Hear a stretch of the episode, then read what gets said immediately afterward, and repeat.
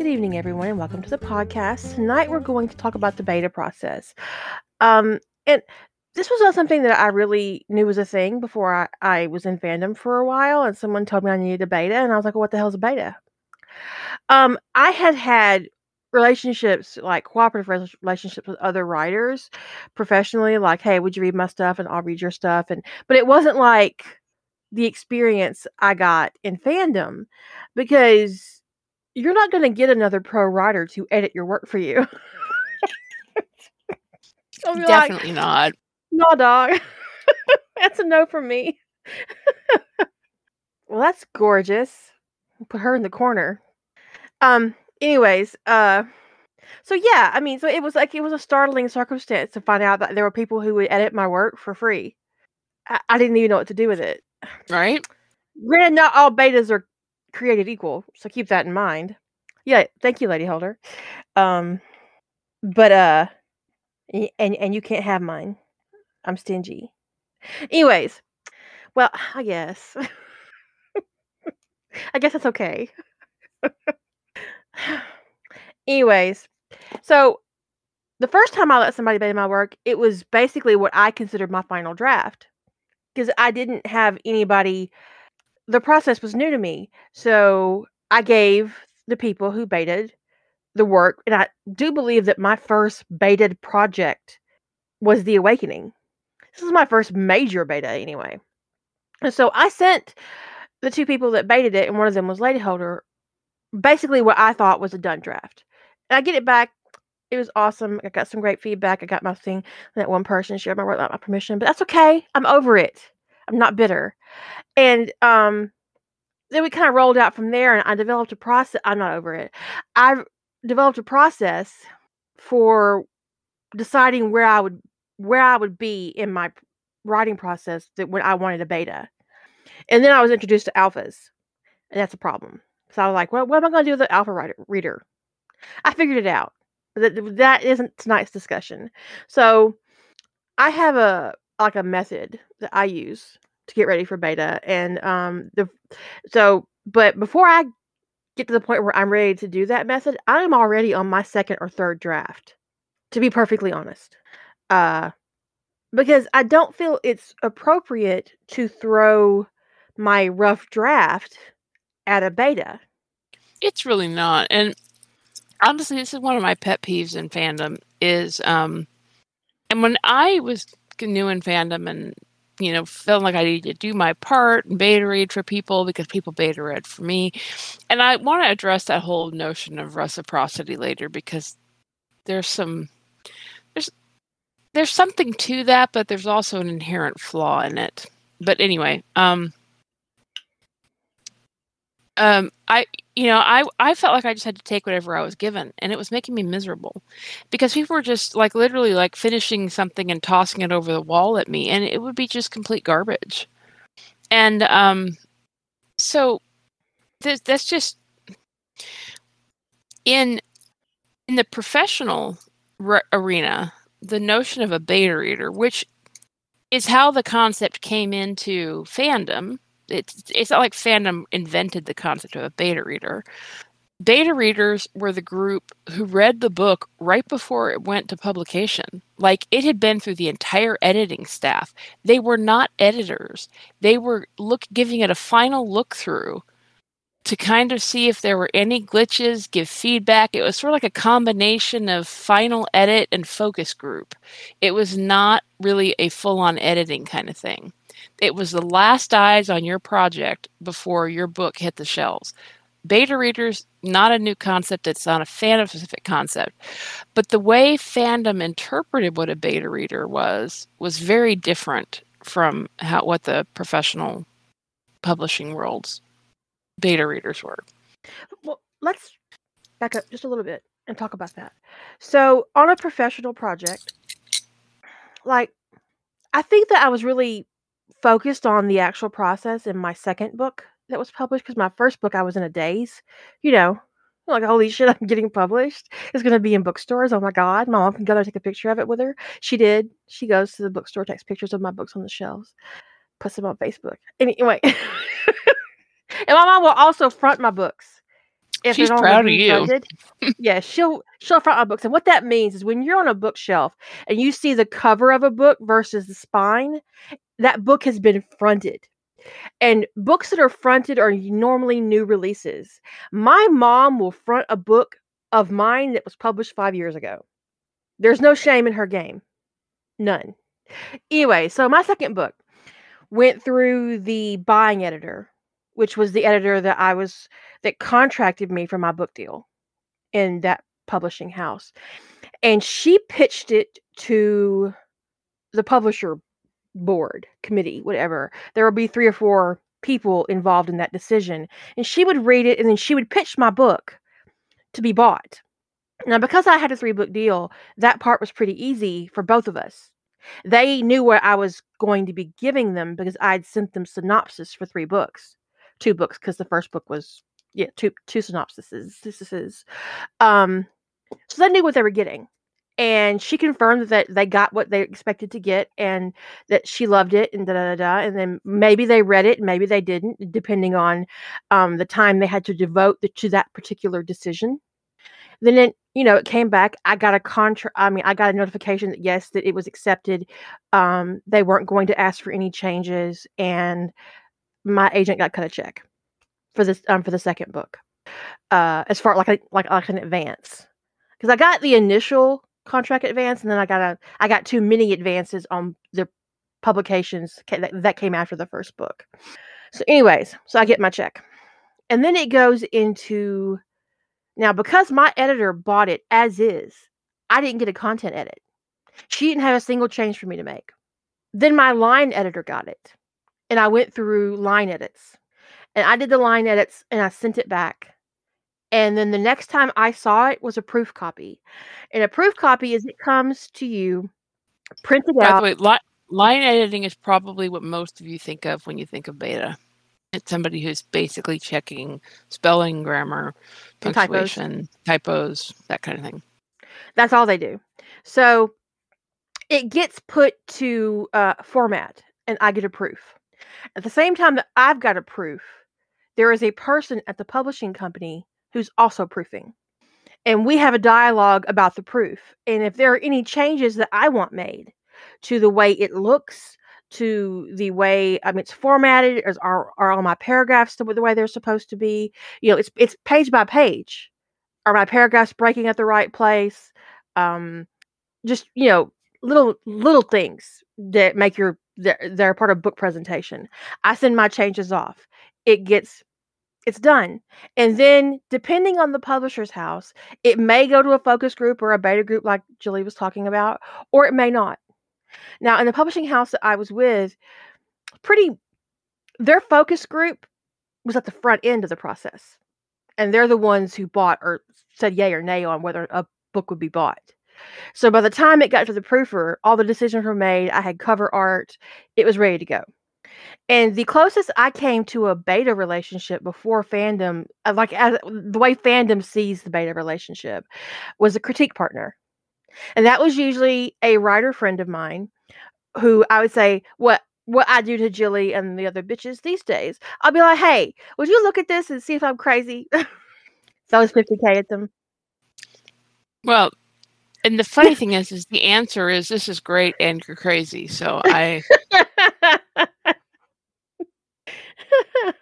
but yeah, I mean, but I've been kind of playing with a uh with a new fandom. You might have noticed, and when you're writing in a new fandom, there's this like there's for me there's this period of adjustment where I'm kind of writing in a vacuum, and I'm still trying to figure out my head canon, um, and the parts that I think are crucial to character development and the things that I can tweak for my own use when it comes to like alternate universe stories, which is my favorite. I prefer to write in an alternate universe instead of canon. I mean, I prefer to be as canon adjacent as possible until I have my divergence point because that's the whole point for me when writing fan fiction. I don't want to tell the story you've already heard, you know? So, a critique partner was closest I got to the beta relationship before I entered fandom as a writer. And even that was not like line editing. It, in fact, my critique partner was more like a content editor and an alpha reader had a baby. Does that make sense? Mhm. So, and I had several um, critique partners. I was actually kind of indiscriminate with my critique partners because, and you honestly, if you're going to do that, you have to have a really solid sense of self because it's easy to get led astray in a critique relationship or even in a beta or alpha relationship. And all of a sudden, you're writing something that you did not intend to write. So, when I get to my third draft, sometimes it's the second draft. I guess it depends.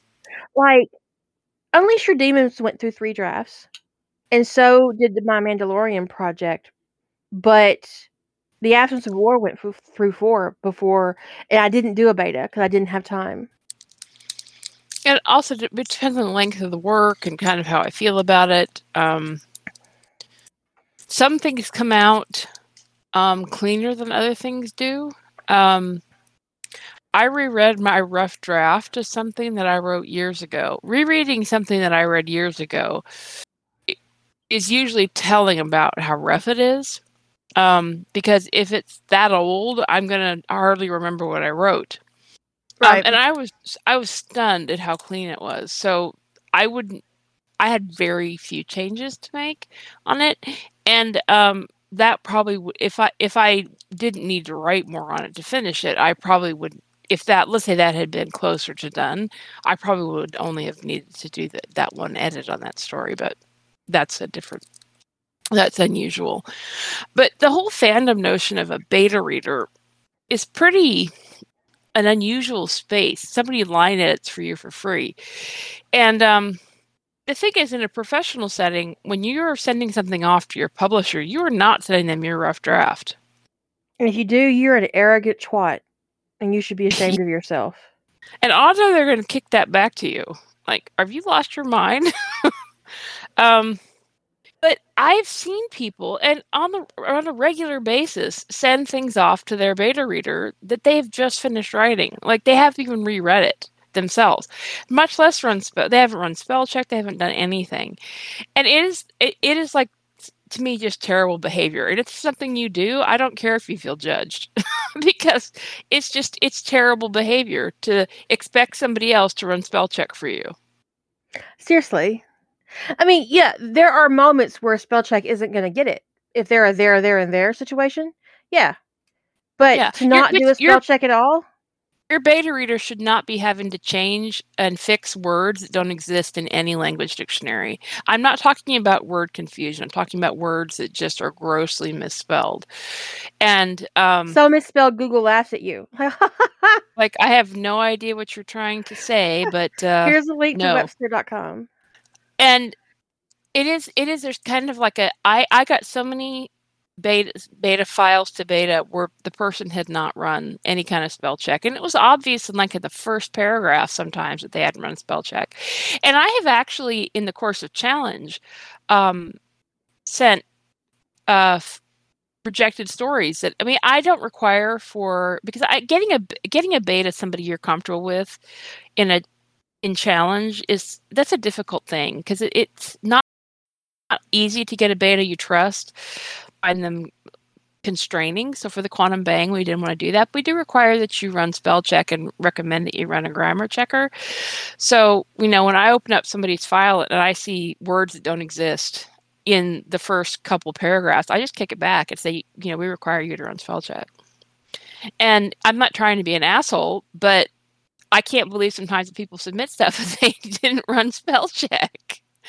Um, so anyway, um, but it, it is it is just really so. And the funny thing is the the here's the bizarre thing is I see stuff that is posted finally posted on whatever archive that has been through beta and still has words that don't exist. Like they're grossly misspelled, which means nobody ran spell check Nobody did a spell check. and I don't fault the beta reader for that at all. You know, because it's honestly not the beta reader's job to run spell check for you. So, um, it is it is definitely a real big pet peeve of mine. And honestly, if I had said I would beta for somebody, and they sent me a file that obviously hadn't been spell checked, I'd kick it right back to them. And, and I would not say, and it wouldn't be a case of send this to me once you've spell checked. It would just I wouldn't I wouldn't conclude I wouldn't beta for them at all. I'd be like, sorry. So I wrote down like a a list of things that I do before I go to beta. So, on the assumption that I'm either on my second or third draft of a book, story, whatever, if, if I'm going to do the beta process, which honestly I find very frustrating, but sometimes I do it. Okay.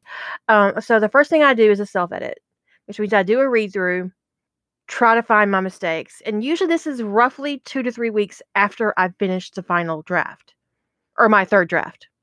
I've given myself a little break from it so that I can look at it with fresh eyes which is why often I don't have time to do a beta. I ran out of time with Absence of War because I didn't have time to, because it was so long. I didn't have time to give it three weeks of rest before doing my self edit and then getting the beta process. I had the time to do the three week rest and then do my self edit, and that was it. Well, the grammar check and all that stuff. But I didn't have time to have a beta done, which would take two or three weeks on, on a project that size, and then go do the final edit. I just didn't have time for it. So I do a self edit, I do a spell check, I do a grammar check, and yes, I do them separately because I've noted in myself that sometimes I will, if I'm doing spell and grammar at the same time, um, so I'll do a spell check in Word and then do a grammar check in Grammarly, uh, because sometimes if I have a whole bunch of stuff, I will accept words that I should not accept, like replacements that are not accurate. Like I misspelled it so badly that instead of getting inconvenient, I got incontinence. So, you know, spell check separately if you have that problem because I, yeah, Grammarly check, right, Dark? And then, and then I do another read through to make sure nothing has gotten fucked up during my grammar or spell check, like incontinent. And then I do a word check. And I know the difference between regulate and relegate but I use them interchangeably when I write. Don't ask me why. So I will do a search for that word to make sure I've used it. And if I've used it, I've used it correctly. I do the same thing for corporal and cor- corporal. Corpor- corp- corporeal? Corporeal. Corporeal. Yeah. I use those interchangeably too. Um, I also some and I didn't I found out a couple years ago, thank you, Jillian, that ordinance and ordnance weren't the same. So I had to go back and do that. And recently I've been going through my um my draft and looking for all the terms I use the word shit to make sure I'm actually using it appropriately. And not in a sex scene. Well, yeah, and not in a sex scene, but more specifically, I wanted to make sure that no one's putting their shit on. Right. Instead of their shirt. Because I did I did it. And I was like, oh my god, Jillian infected me. They're blaming me. Anyways, and so I, I, I do that word check the last, and I will check for its too, because oftentimes, even though I know that it apostrophe s is not the possessive of it, I still sometimes use it inappropriately. So I because just writing, especially when you're in a really good groove, when you could put out I don't know 8k in a day, you're gonna make those kinds of mistakes because you're moving so fast. And sometimes you're writing faster in your brain than your fingers can keep up with. And then I, I, I send it to beta. So my process for going to beta is about four weeks long. I do two to three weeks of I prefer three of of a cool down on a project. Then I spend a week doing my self edit my spell check, my grammar, my read through, my word check, depending on the size of the project. And for this, I'm thinking I'm think I'm looking at about 100k, which is kind of like my my my my zone lately between 100 and 120 is my zone on the novel format right now. So about four weeks that, that I prepare for beta. And if you're sitting there thinking that's a lot of time to waste on 120k, you have no business whatsoever asking someone to spend time on your work. Because if you can't invest a week in editing your own novel, how dare you ask somebody else to do it?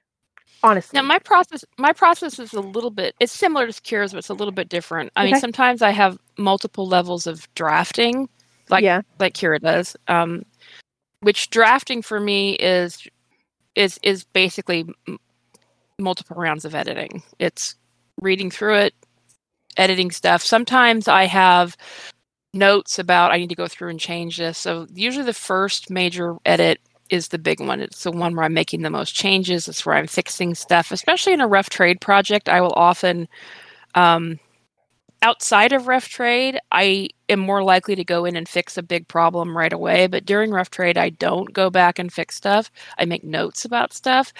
And so my first big edit is when I go through like on a rough trade project, and that tends to be a little bit. It, it tends to vary a little bit what, how I wrote the initial draft as to what that first big edit looks like. Oh, wait, one second. Someone just asked me a private question that I think we probably need to address right now. Um, when we're saying a second or a third draft, we're not writing the book again. For me, a second draft is I make a copy of my file, label it second draft, and then go in and start editing. I'm not writing the book over and over again, and neither is Jilly. No, no. okay, okay, go ahead. um, so yeah, um, so after when I feel like I've got to what I would consider a final draft as opposed to a finished story, um, that's when I run spell check and um, and I this is where one one of the big divergences between my process and Kira's is I run words grammar checker. I don't run Grammarly until after I come back from beta. And the reason is really? because sometimes, yeah, because sometimes betas make suggestions that I want that I will be like maybe, and I'll put their mm-hmm. suggestion in, but I want to evaluate it in the context of what Grammarly thinks about it. Um, and I Grammarly is my final sanity check to make sure. Um, I also had a beta um, that I stopped working with um, who was making changes without track changes on. What? Yeah. Um, and honestly, and one of the one of the ways I caught that was actually something in Grammarly. Um, a mistake you wouldn't have made. Yeah. yeah. It was something. It was because I ran Grammarly at the end that I I was like I can't believe I made that mistake. And when I went back and looked at the draft I sent her, it wasn't in there, and it wasn't in the track changes. And so I did a document compare, and she had made a bunch of changes. Um, it was probably it was just it was tweaking some lines of dialogue. I guess she didn't like, um, and she, it was clear she deliberately turned off track yeah. changes to tweak that dialogue. Yeah, that is really so, fucking rude. And because Grammarly just Fuck helped me catch that, that um, I just got in the habit of Grammarly being the very last thing I do. But like I said, I do run Words. Gram- Words Grammar Checker used to be shit, but it's gotten a lot more robust. It catches things differently than Grammarly does. It's got a very different algorithm. All the different grammar checkers have very different algorithms from each other. So I don't know that I would recommend using like there's I don't remember what the the big competitor to Grammarly is called. Um, um I have a link for it. Hold on. Cuz I was looking at it, but I just don't like it. Um that's probably not it. I'm like, what the hell is that? Then I realized it was underwear. Okay. What is it called? It's like Pro Writing Aid or something. Pro, it's it's something pro, yeah. Whatever it's called, I don't know that I would say that you need Grammarly and Pro Writing Aid. I think that's it's called Pro Writing Aid. Yeah, it is called. Okay, so I, I, think that's redundant because their their algorithms are probably closer together. But Word's algorithm is very different from Grammarly, and I will run one after the other, and they will catch completely different things. Maybe I'll so, add that word Grammarly mm, that word because I I got in the habit of not trusting Word's grammar editor, but that was years um, ago. It I don't think it's any more trustworthy than any other grammar checker. I don't trust Grammarly either, but you have. Thing, and here's one of the things about grammar checkers is it, you need to be able to evaluate what it's telling you to do. Um, and some things are easier to learn how to evaluate, like evaluating a comma between independent clauses. That's pretty easy to learn how to evaluate that. And both tend to, Grammarly's better about picking that up than Word is. Um, because you're just looking for complete sentences on both sides of the comma and you're like oh yeah that does have a need a comma in there. Um, oh but, on grammarly news i have noticed recently that grammarly is remembering my decisions between opening and closing a document. That's an improvement. Or my grammarly copy is corrupted i need to reinstall it because i was like really? Grammarly you think i'm okay? You think i'm awesome? And i realized it was actually remembering decisions i'd already made from when i closed the document week before. Um but whatever you do in and that's actually a big improvement but whatever you do with your grammarly with, with your grammar checker process um, and this is something that um, it's it's a more probably in the last couple years i decided to add into my process. Um, actually i'll come back to that in a second. Let me finish how what i what i do to get to beta. So i run my um one second i'm just making um oh blah, blah, no so I run the gram I run words, grammar checker, and spell check. And like here, I run them separately. I run the spell check first, and then I run the grammar checker, um, which is a little bit of an annoyance because you have to um, you kind of wind up running the spell check twice because it's I think it's a, I, you can turn the grammar checker off, but it's kind of hard to turn the spell checker off from the grammar checker. But anyway, I run the spell checker without the grammar on, and then turn the grammar on, and then I um, and then I do my check for some of my words and stuff. I usually have a list. I ha- I have a list of standard stuff I look for, but usually there's a, there's some stuff in the project that I need to check on. Like, have I checked certain persons? Some have I got a, the names all spelled correctly? Um, for a long time, Abby's last name in in uh, criminal in the NCIS franchise, Abby Sciuto. I uh, my instinctive spelling of her last name was had the vowels reversed. So for a long time, I had to search for the misspelling of her last name. Um, and just there, I often I would have some notes about things I felt like I was being inconsistent in, inconsistent about, like in Stargate, I'm often in, you know, find that I'm inconsistent about capitalization of wraith. Like sometimes I'll capitalize it, sometimes I won't. Sometimes I'll capitalize ancient, and sometimes I won't. And so I would make a note to myself to check the my capitalization consistency.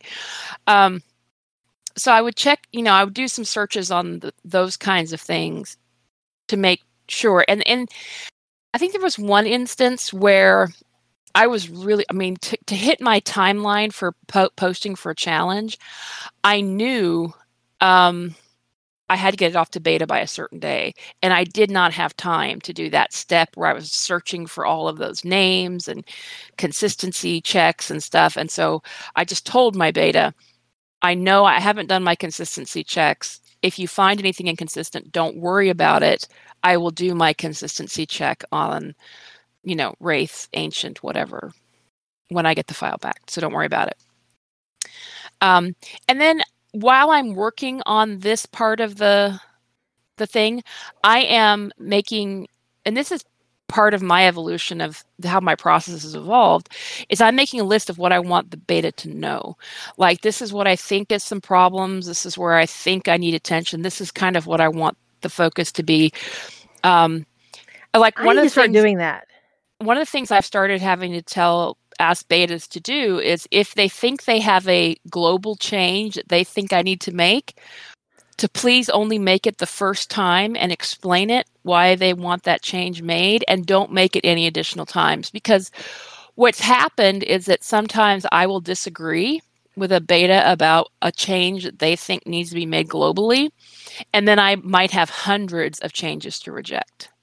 And that's time consuming.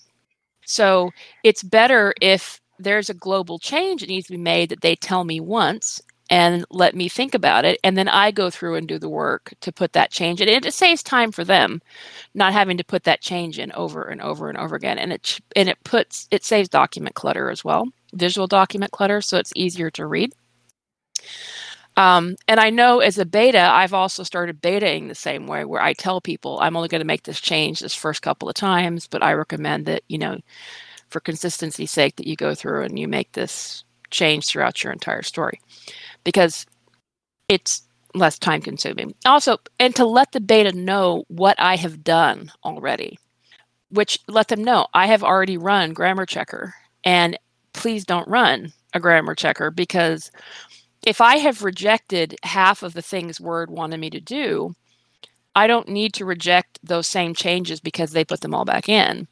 Or if they run Grammarly, I promise you, I reject 90% of what Grammarly wants to do. So if they run Grammarly on my document, I'm going to have to reject the 90%, the 90, the, there, if they, if let's say they accept everything Grammarly wants to put in, and I had go through and reject it all, and then I go run Grammarly myself and go have to reject it all again. So it's important to communicate to the beta don't run grammar checkers, please, because I'm going to do it. I've either already have done it in the case in my case because I split the grammar checkers Mm-hmm. around beta. I do one before and one after. Um, it's it's just a big time suck for me to have to basically, and the beta it's a time suck for the beta too.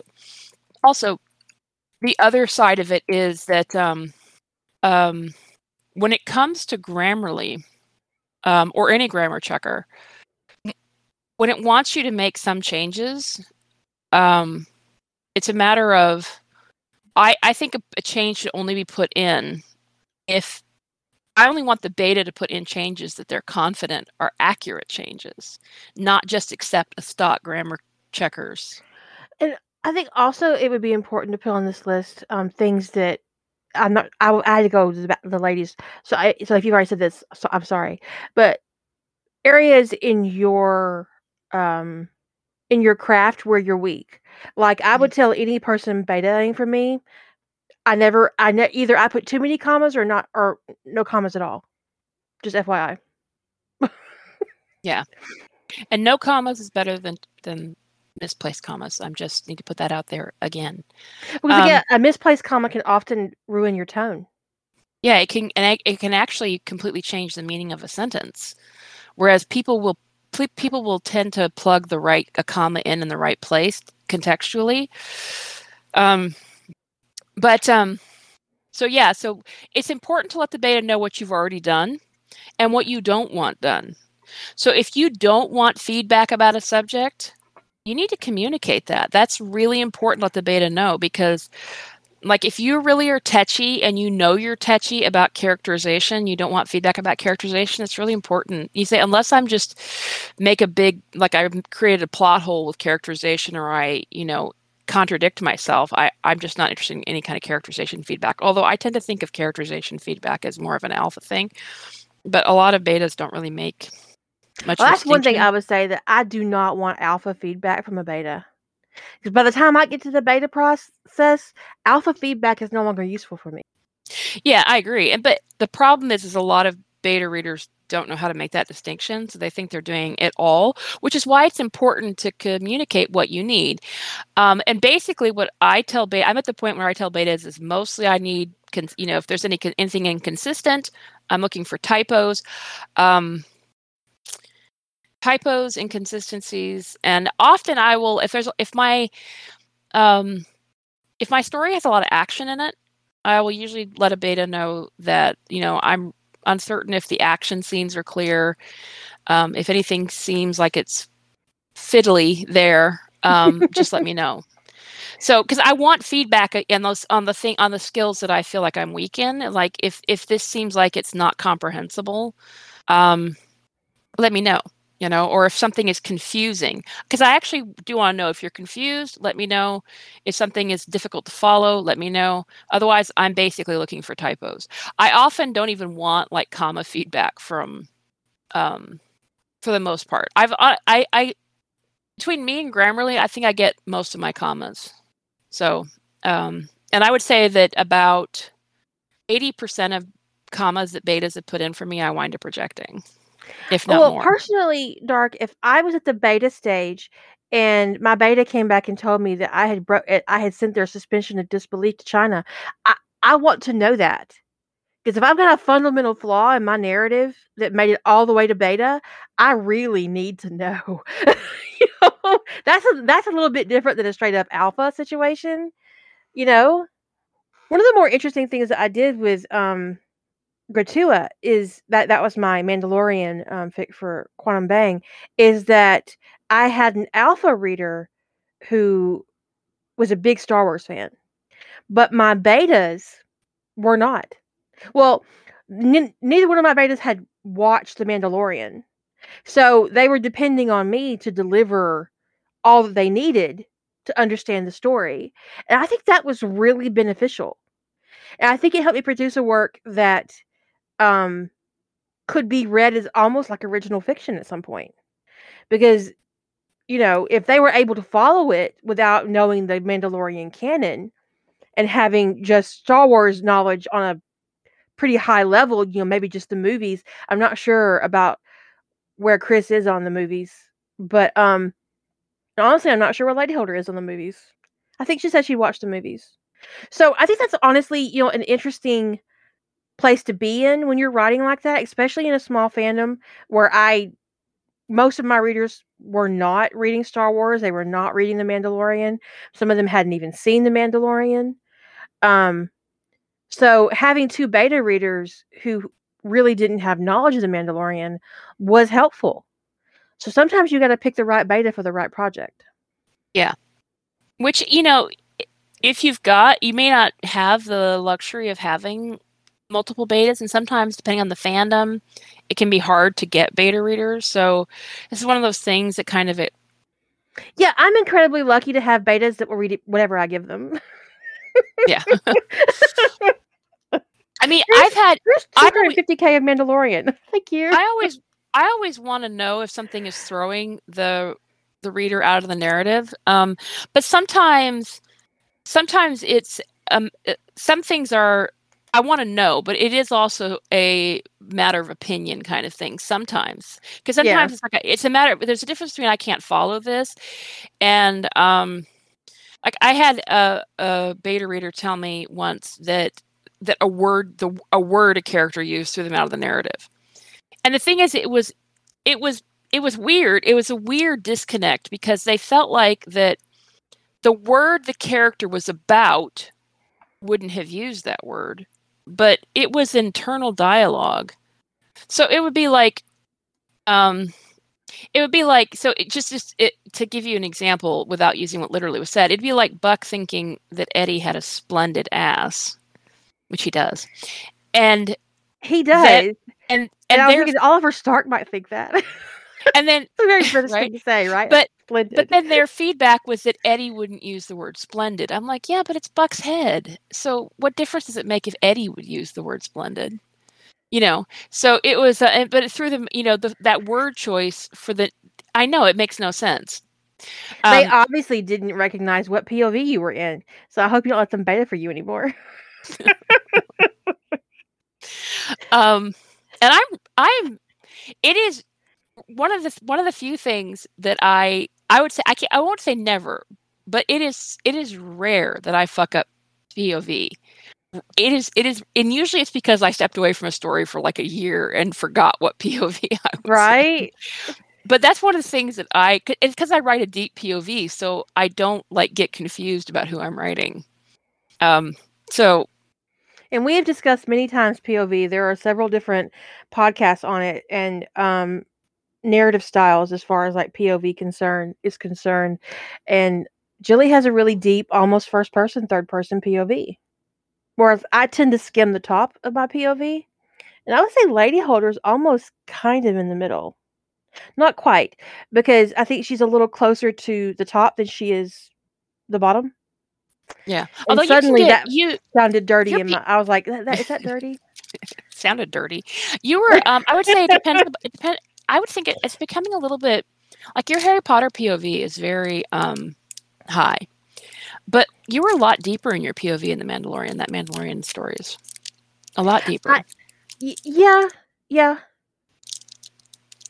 yeah.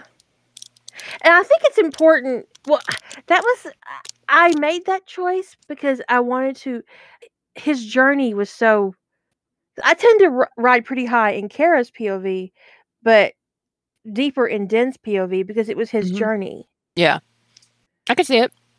And so these are choices that you make when you're, you know, in your narrative process is like, you know, how much do you want to expose your character to your reader? That's that's what it comes down to. And the higher your POV, the less exposure your character is is. Less exposed your character is. yeah, it's um I would say whatever my main character is my deepest point of view, which is where you went with Din. Mm-hmm. Um, I'm often so like with my the so far series, um, I would say my the the POV where I wrote for Eddie and and Buck was were both pretty deep, but the um, Judd's POV in the first book was much shallower. Um, and that makes sense because even when you're not in Buck's or Eddie's point of view, the people around them um, it's about them. Right. Right. Right. So you don't want to dig too deep into a secondary character's POV. And this is why it's not important. This is why it's very important not to dilute your narrative with a bunch of POVs. Uh, because the more POVs you put into a work, the more the the less intimate your work will be. But that's definitely an alpha situation. That that's you know something that an alpha. Well, when I'm in the alpha process, that's usually, you know, honestly, alpha readers are the only ones who see my rough draft outside of rough trade. Yeah. Yeah. And part of I've often every time I've oh, been oh, frustrated on that, on that, someone, someone who was in the podcast the last two nights, um, I'm not going to point fing- fingers because I don't know which finger to point, but one of you, if you're here tonight, one of you sent me an anonymous email. And in that email, you implied that you did not think that I had ever posted a rough draft on Rough Trade. The implication being is you think I pre write. I'm going to get a little arrogant with you for a minute. My first draft is better than some people's final draft. And fuck you for thinking otherwise. Anonymous email. Yeah, I tried to respond and it came back undeliverable. So they opened a Hotmail account, sent me an email, and then immediately closed that Hotmail account again. It's happened nice. once or twice. So yeah, it happens a lot. It, and yeah, I've had people I'm question sorry, me on other writers awesome. on their rough draft. Is like, are are you sure they're not cheating? And yes, somebody has asked me if Jilly was cheating before. Um, and it oddly wasn't even the first year when she threw down like a boss. yeah, the most I've ever written for a rough trade was the first time. Although I've gotten, we did do it. We, we did do another 150k a year, but the 185 was the first time. Um, yeah. But yeah, I mean and that's we, just and we both went. But yeah, I've never written for for rough trade. What's the point? Look, there are no points to win on rough trade. Any victory you have on rough trade is personal to yourself. There are no prizes. Why? Why would anybody pre-write for rough trade? The thing is, if I were pre-writing for rough trade, why would I ever fizzle? Why would I ever have projects that didn't go well? I mean, why would I ever un, get you know get or be unfinished a year or two later because I have right. that. I definitely have that. Why would I become disillusioned with a project partway through? It just doesn't make any sense. I mean, there are projects that I've come into Rough Trade where I've been able to like envision how the whole thing was going to go, and it was like super clear in my head. Um, and other times when it's been a little bit more murky even though i had it plotted it was like a looser plot and it was like i wasn't i mean i think that the one that was probably the biggest catastrophe I got most of it written during Rough Trade, but it was like it was a hot mess for a while. It was a Leo Moto actually, because I got the first part out, scratched my head, when I got to replot.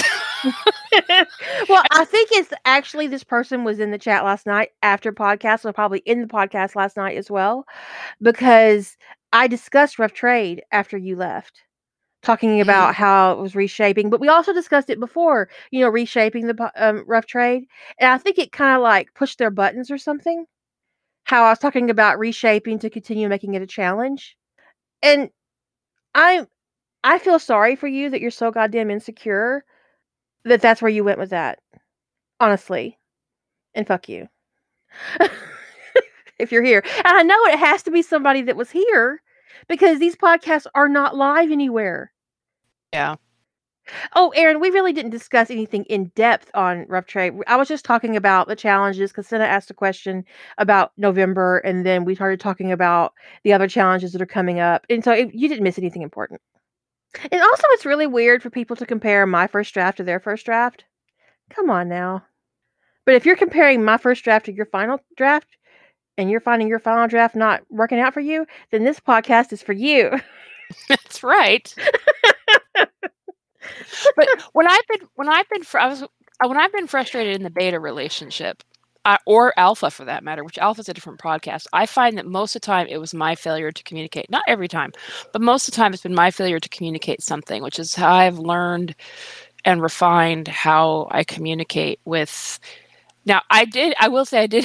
I did beta with somebody um, eh, who felt like that, like I'd given her like a task list, which it wasn't a task list at all. There was no do this, do this, do this. It was more of a I've already done this. I don't want you to do this. It was more of a list of things not to do. So it was interesting that she took it as a task list.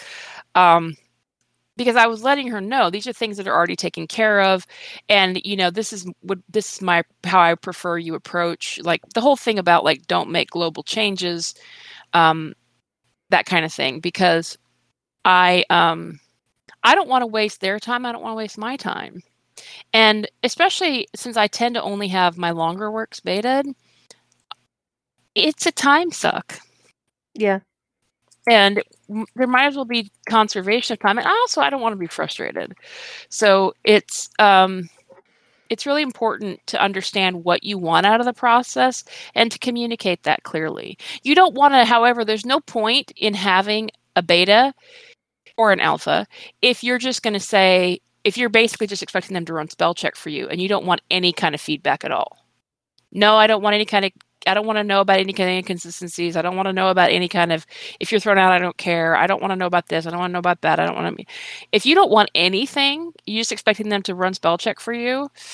No, that we. What are you doing? By the, by the time I get to the beta process, all I really want is people to find my typos. That's often what I want to. because this is another Please one of those things. Do you use one of missing words because I Do you miss just wanna s- words because of fibro. Use one of Kira's preface, prefaces, um, this is going to sound arrogant as fuck, but when it comes to grammar and punctuation, I am better than 95% of the people out there. Um, Well, yeah, you would have to be considering your education.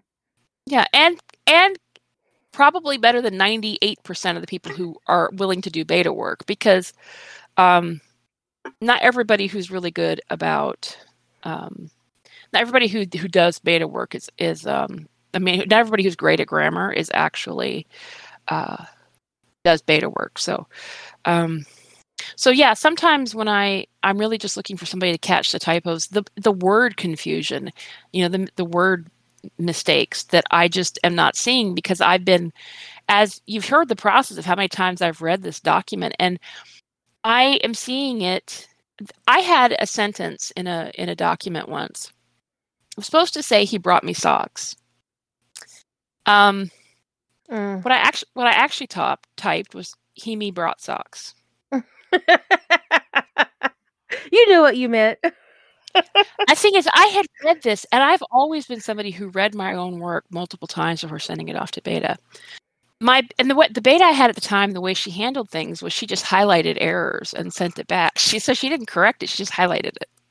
So I had to I wrote her and I said, "What's the problem with this sentence?" And she said, "Well, it's got some word order issues." And I go, "No, it doesn't." She said, "Yes, it does." I said, "No, it doesn't." I said, "She says, read it out loud." And I said, "He brought me socks," and we actually were on the phone together um, by this point where we're on the phone together because we we we actually were got to be good friends over the course of her baiting for me for several years and um, she says okay cover up everything but the first word and read it out one word at a time i said he me br- oh shit Because you see what you expect to see.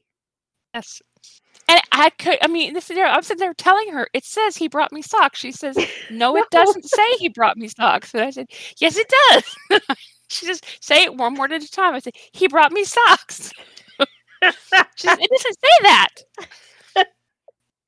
you know, but and she was right. It did not say it said he me brought socks. so which I could not see it because my brain was supplying the correct word order. Um, and the funny thing is, in anybody else's writing, I would see it because my brain is so literal.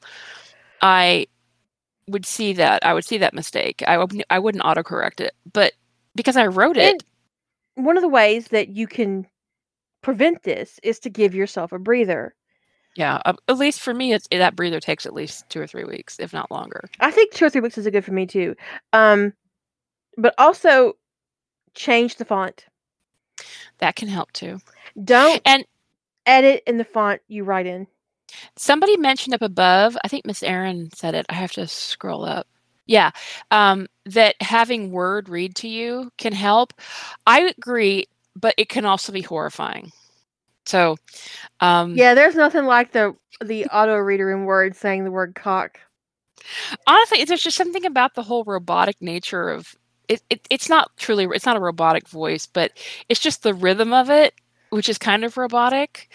It's just like, oh my god, it, it just makes it all sound awful. but yeah, you will notice that there's a word missing. You'd be like, wait a minute, what? Because that's not sexy.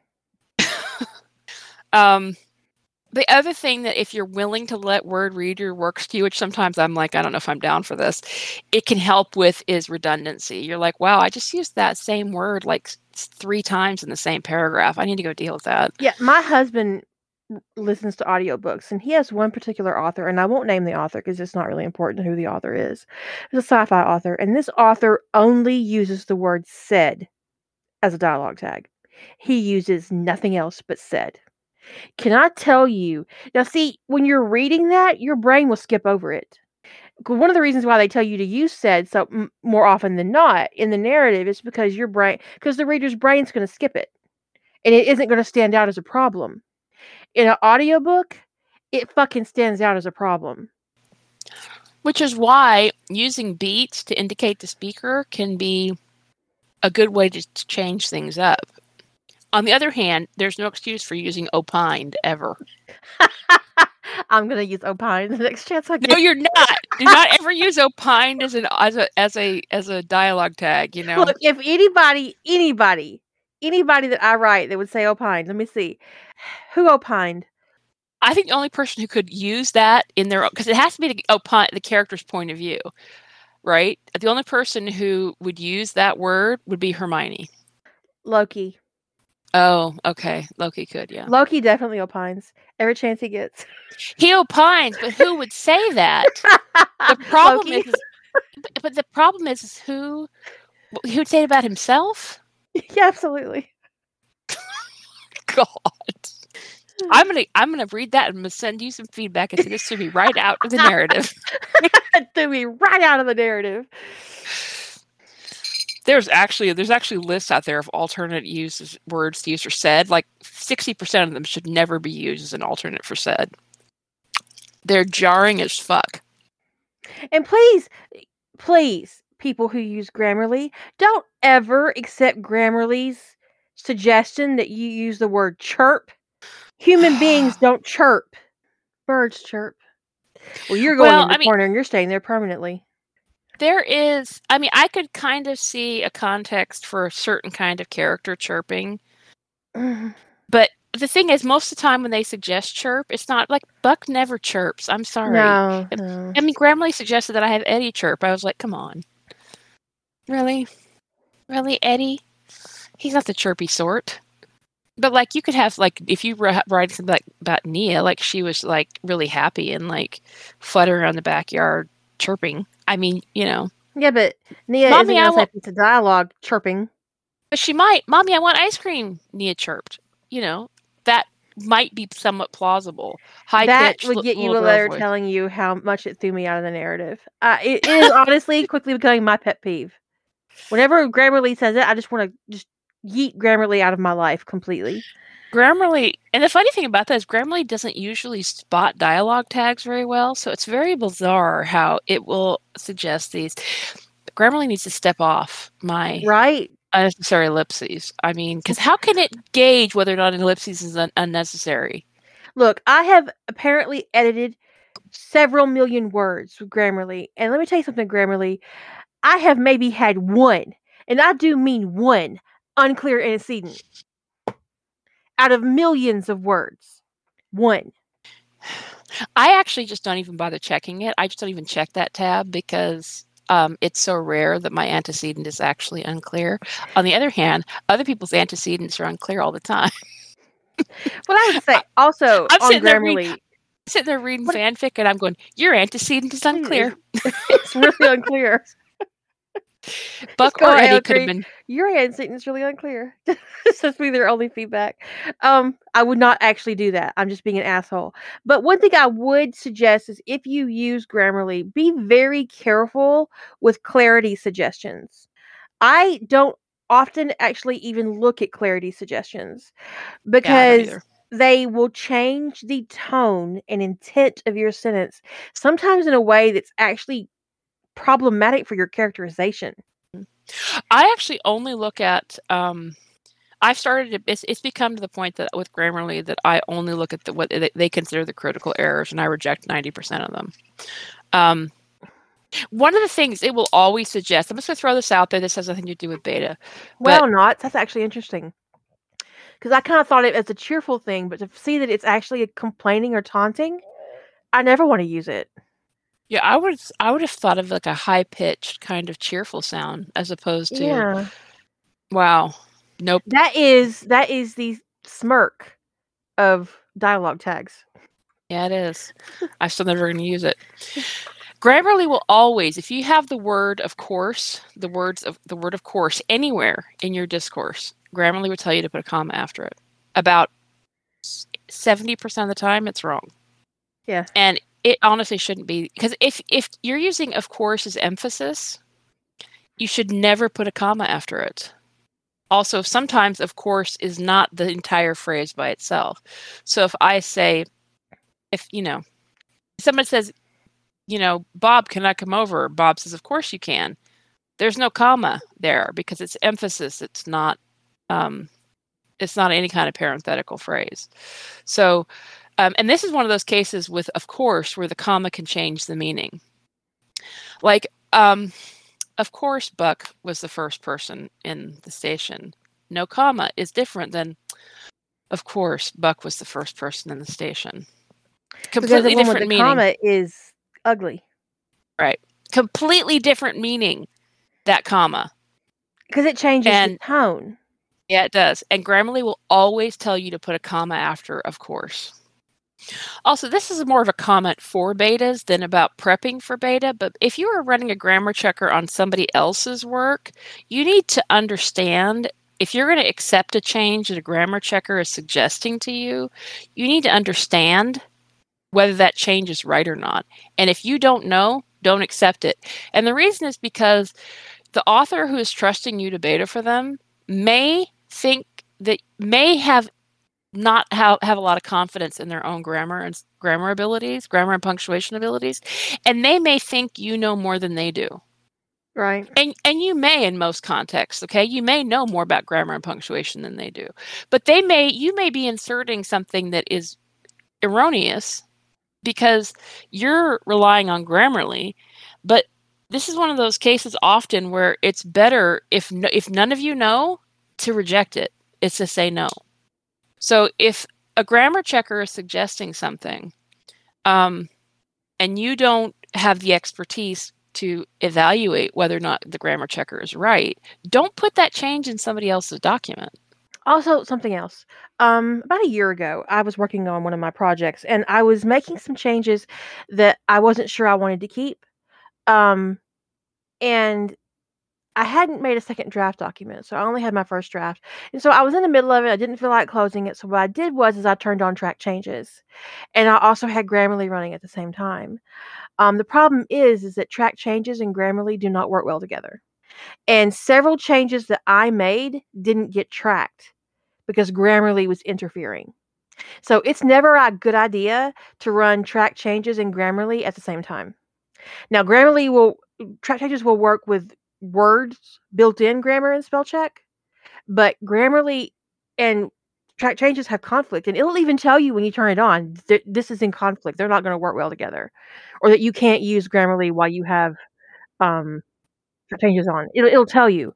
Um, and it's because sometimes the changes won't get tracked.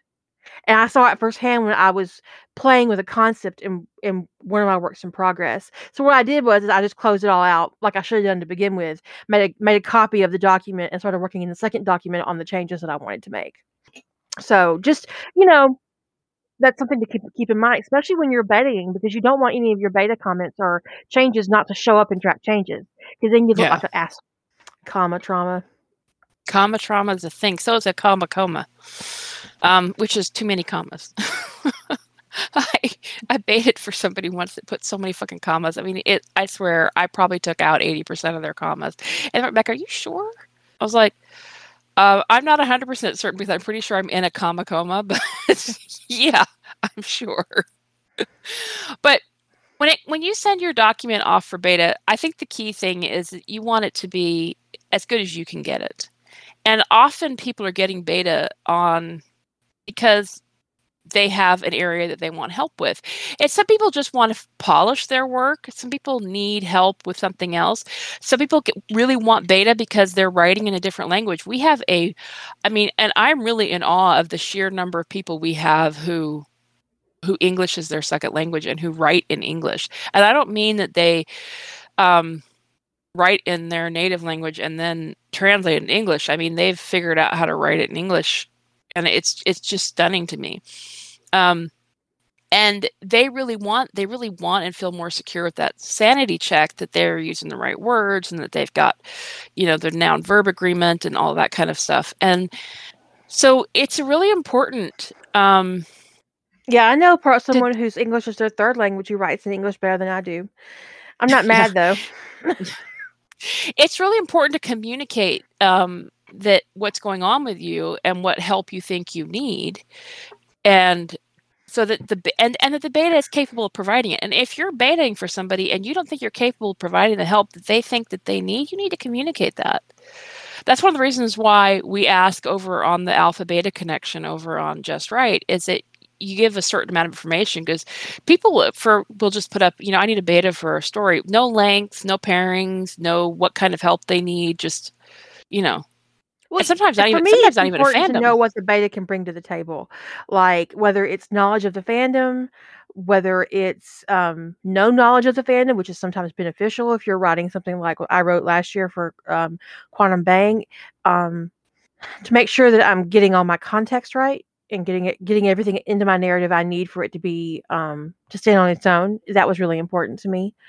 Uh and so it's okay to say, okay, this this beta is really good at grammar, and this beta is really good um, at finding typos and plot inconsistencies that I might have missed or got missed in alpha if you're using alpha.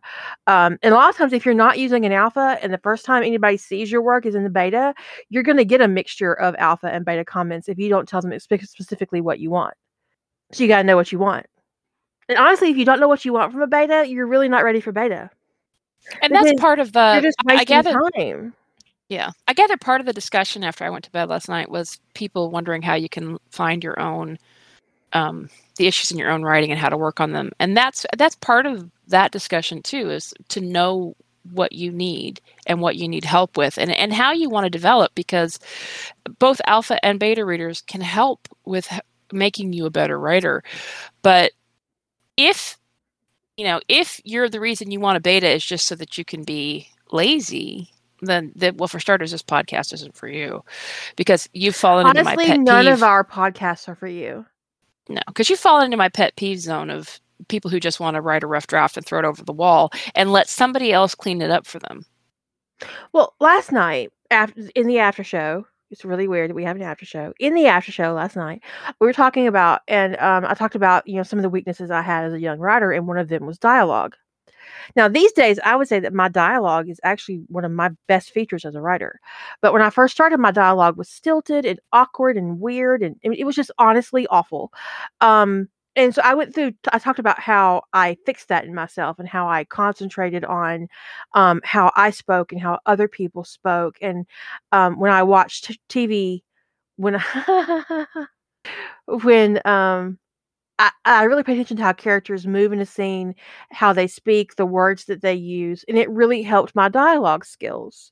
So that's where that came from originally. We were talking about that, and you know, and those of you who've been listening to the podcast for a while know that currently I'm trying to work on a couple of things. One of them is um, trying to figure out in my narrative structure where I need to deepen my POV, um, and where I'm comfortable in that in that range on the POV, uh, and also action. I'm I'm working on action, and I have an action scene that I wrote for my Quantum Bang for next year. Um, I'm in my I finished my first draft of my Quantum Bang. Um, so you know I can't tell you anything about it except that I wrote this action scene. Um, and I plotted it and I was like, this is gonna be such a bitch to write. And um, but then when I wrote it, it was fine. I, it, it felt like I did okay. And so immediately I asked Julie to read it. And she says, Yeah, that was fine. It was, I said, Was it too short? And she said, No. and I was like, you know, 'cause I've been accused of being very abrupt in my action scenes, but on the other side of it is I wouldn't have wanted that to go on too much longer considering the content.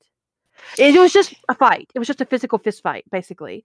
But there were other factors involved, and I would not have wanted to stretch it out any further. Yeah. And but I think, I mean, like, you got some complaints about the shortness of a certain scene in um, the action scene in a um, in Fall for You. Is that what it's Mhm. called? Fall for Yeah. You. And the thing is, I mean, my take on the action scene in that book was completely different than whoever was complaining about it because uh, I think it was reflective of where. Also, part of it was is they wanted um, the the character who was involved in the scene to be saved rather than Right. Like a damsel Which- in distress. Right. They did want that whole damsel in distress vibe, which is, I think, some next level silliness. Um, Especially in a gay romance. I mean, right. there Um, literally was no damsel. But the other thing is, is that I felt like it, it hit. I mean, I, I felt like somebody who says that that scene need to be longer has never been in a violent scene and understand how fast those things can go. So I mean, you it, know, honestly, I that kind of thing is quick, sharp, and mean. Yeah, and that's it read realistic to me, which is, you know, and the thing is, one of the things about sometimes who you ask for feedback is the person you know is going to tell you the truth. Um, and Kira's got has people she knows going to tell her the truth. That she asked a question, was there an issue with this?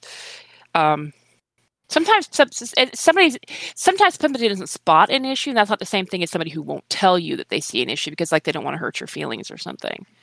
Um, I'm, you know, talk about talk about having a tough skin, um, and and I, and I hate that. I I literally hate that whole toxic You bullshit. need, a, you need a thicker on skin. Kira. Yeah, because what they're really saying is is buck up and let me ab- uh, abuse you. Yeah. How dare you be offended by my verbal abuse of you? And I don't need a thicker skin. I have been professionally edited for 17 years. And I, and I never felt abused. But when someone tells you to have a thicker skin, it's because they've not given you constructive feedback. They've attacked your work for their own amusement. And how dare you not respond appropriately? Or the way they want you to. Which apparently is usually just tuck your tail between your legs and go do what they want. It would not be humble to say. And often this is something that is just, this this is a product of my age. I'm gonna put that right out there. Um, as a young woman, I was taught to be modest and humble, to never brag about myself or my accomplishment because that's rude. That's a mixture of generation and my my location, southern Southern Belle moment there. Um, so I, you know, the first time I told somebody that that I knew I was a really good writer, they were like, "Arrogant much?" I'm like, uh, no. Well, so I don't actually think that constructive criticism is a thing. Because when you approach a subject from a critical point, nothing you do after you approach it is constructive. So I really do not believe constructive criticism is a thing. There is constructive feedback and there is cooperative co- cooperative say it for me. Cooper- I, coop- cooperative what?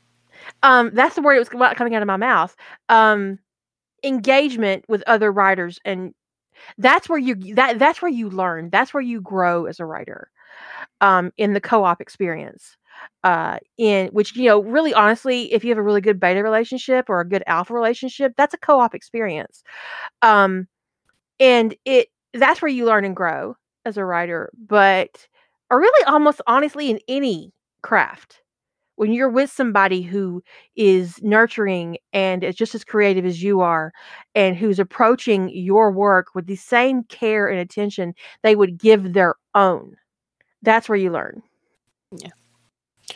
and you grow Ed mentions that um, that it also depends on the relationship between the author and the beta or the author and the alpha that once you've known someone for a while and worked with them for a while you can be a bit blunter without it being taken the wrong way or misinterpreted. And that's true.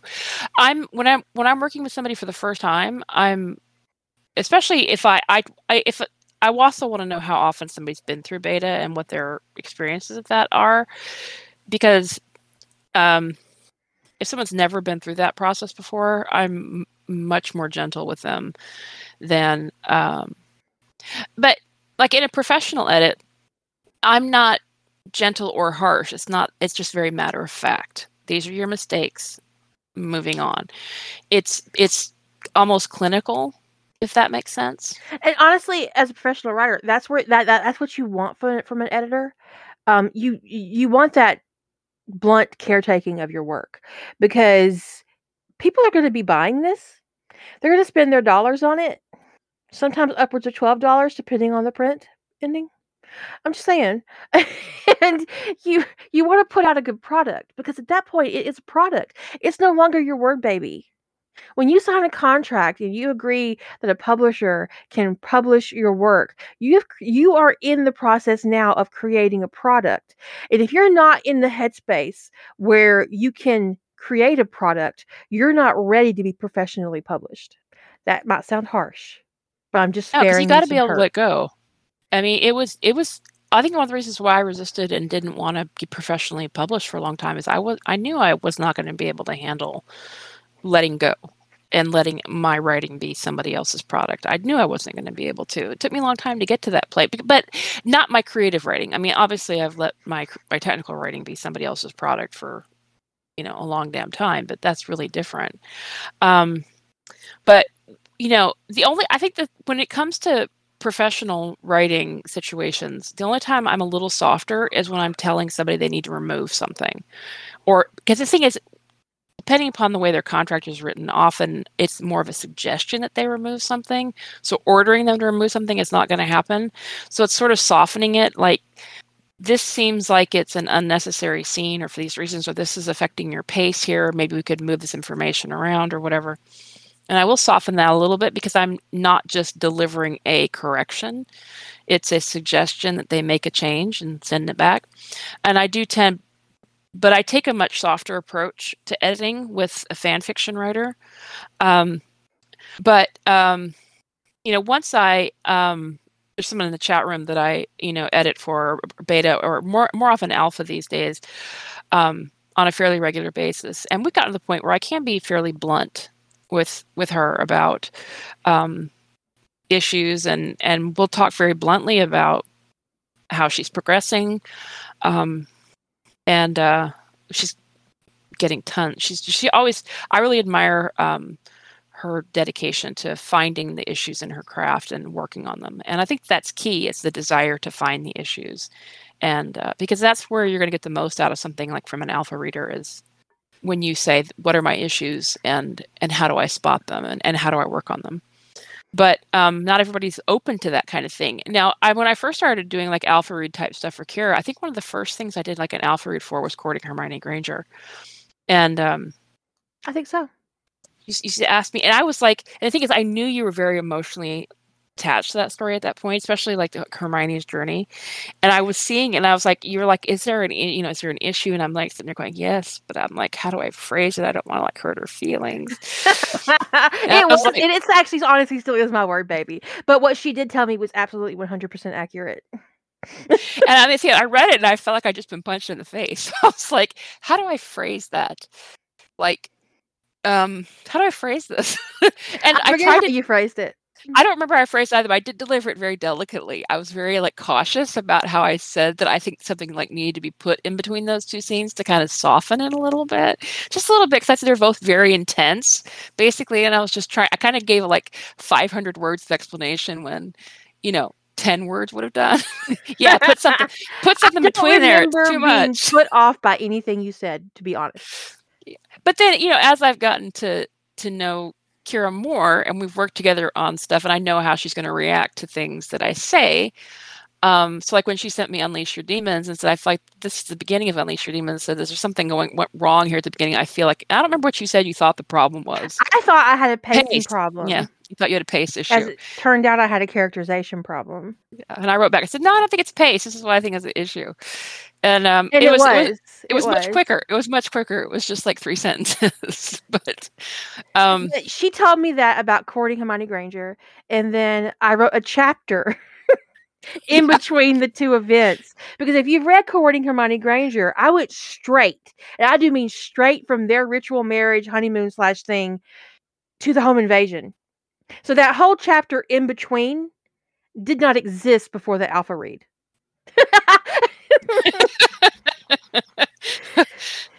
yeah, those two events back to back, which is how I read it. I was like, oh my God. I actually couldn't re- respond right away because I felt like I'd just been run over by a truck. because that's actually that was just my plot document. That's how I plotted it, and I was just like, Shh. I just I just kind of plowed through that story so quickly. Um, but when I read it, I I did feel like something was off, which is why I asked for an alpha read. And sometimes you can't see the forest for the trees. I said I, said- I said that backwards, didn't I? The trees for the forest. No, you said it right. Forest for the trees. Okay. You're okay. so busy looking at the trees, you can't see the bigger issue. It's like you're so focused on the micro that you can't see the macro. Yeah. So yeah, it was it. You know, looking back on it, and it, it look about uh, uh, about six months after I published it, I read that to the point of the ritual marriage, and then I skipped the chapter in between just to see how I felt about it with a little bit of distance. And it really was like getting punched in the face. It was like, wow, wow. And it is hard to see your own issues because you are. It's like it's like creating um, like a like a topiary or something where you're trying to craft something without ever stepping back and looking at it from far away. I mean, you don't know if it's crooked. you know, you it, it's it's easy to have you know the 50, 50 foot view and go okay that's crooked. That's the easy thing to do. It's harder to be in there making it. Um, and somebody said in the chat they appreciated that i could give that feedback without making somebody feel like an idiot for not realizing what the problem was. And i think that's really key when you're betaing for somebody or alpha reading is that recognize that they wouldn't be asking for help if they weren't stumped. And it's usually because the writer is way too close to the problem you know? And if they had three months to step away from it they might go oh yeah. Yeah. Okay. It, you know, looking back on it, I did realize there was something going on, but it just that honestly was a pacing problem. yeah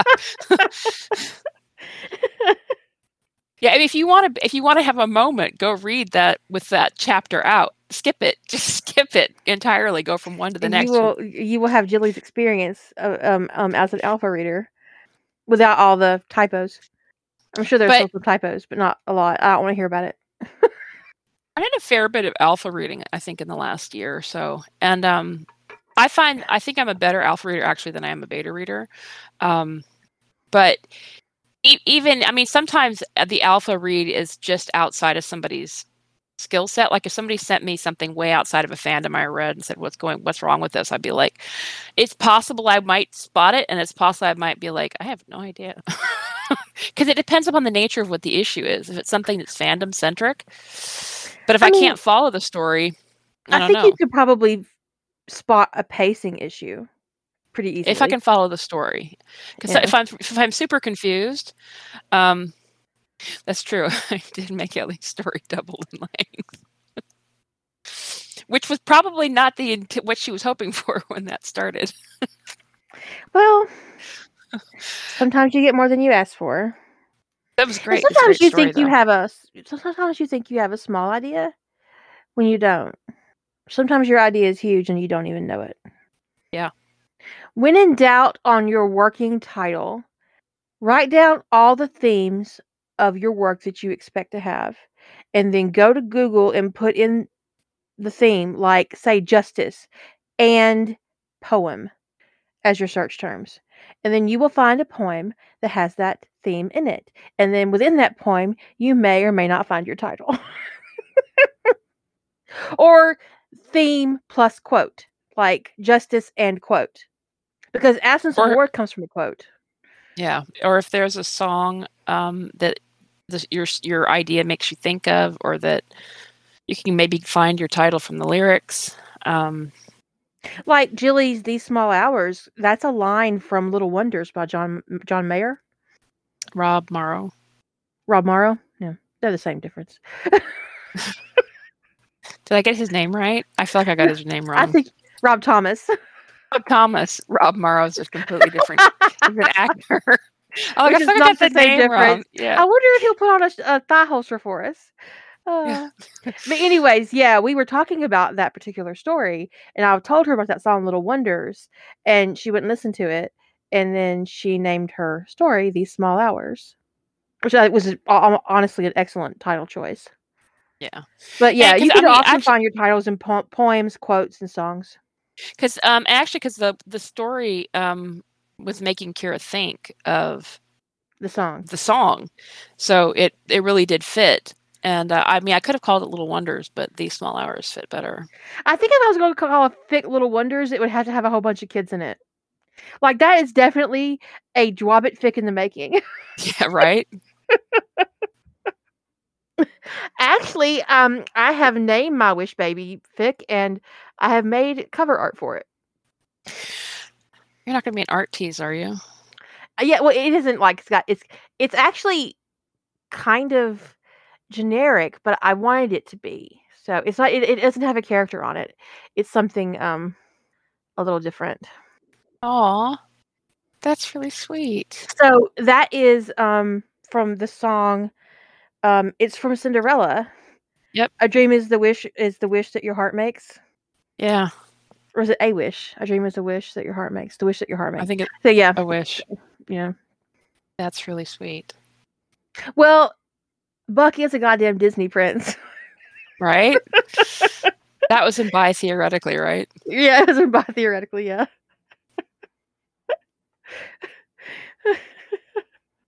Which is honestly one of my my favorite Buck and Eddie fics.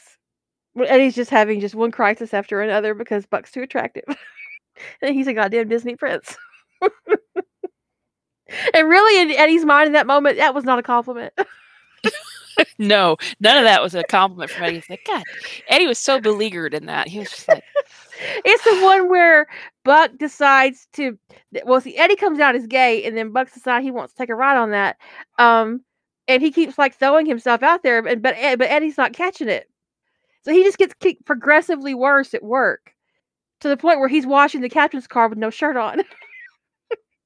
he's just trying to get laid, okay? repeatedly, he keeps washing it. He's like, nobody drives this car. Nobody drives that vehicle. And then he plays the fuck list, his fuck list in the car on the way home. Somebody asked me if fuck lists were a thing. I thought to myself, have you ever gotten laid? Yes, of course they are. I mean, I've had a fuck list since college. it used to be on tape. Now it's an MP3 playlist. I had this fuck buddy. Um, his sole fuck list was Enter Sandman on repeat. I love it. You should, you should put that in a fix somehow. Probably Honestly, I can't- I can't hear Enter Sandman without thinking about him. It just Yeah, a fuck list is a list of songs you have sex to. and I will say, I will say that every fuck list I've ever had in my whole life, somewhere on that list was "Let's Get It On" right. and sexual healing. Honestly, if you've never had sex sexual healing, you've not had sex. I think fooled that. around and fell in love should be in uh, uh, for somebody you care about. You shouldn't have fooled around and fell in love on a fuck list with somebody you're a fuck buddies with because right? No, that sends the wrong tone. I mean, if it's a fuck buddy, you want to go with things like "Come on, feel the noise."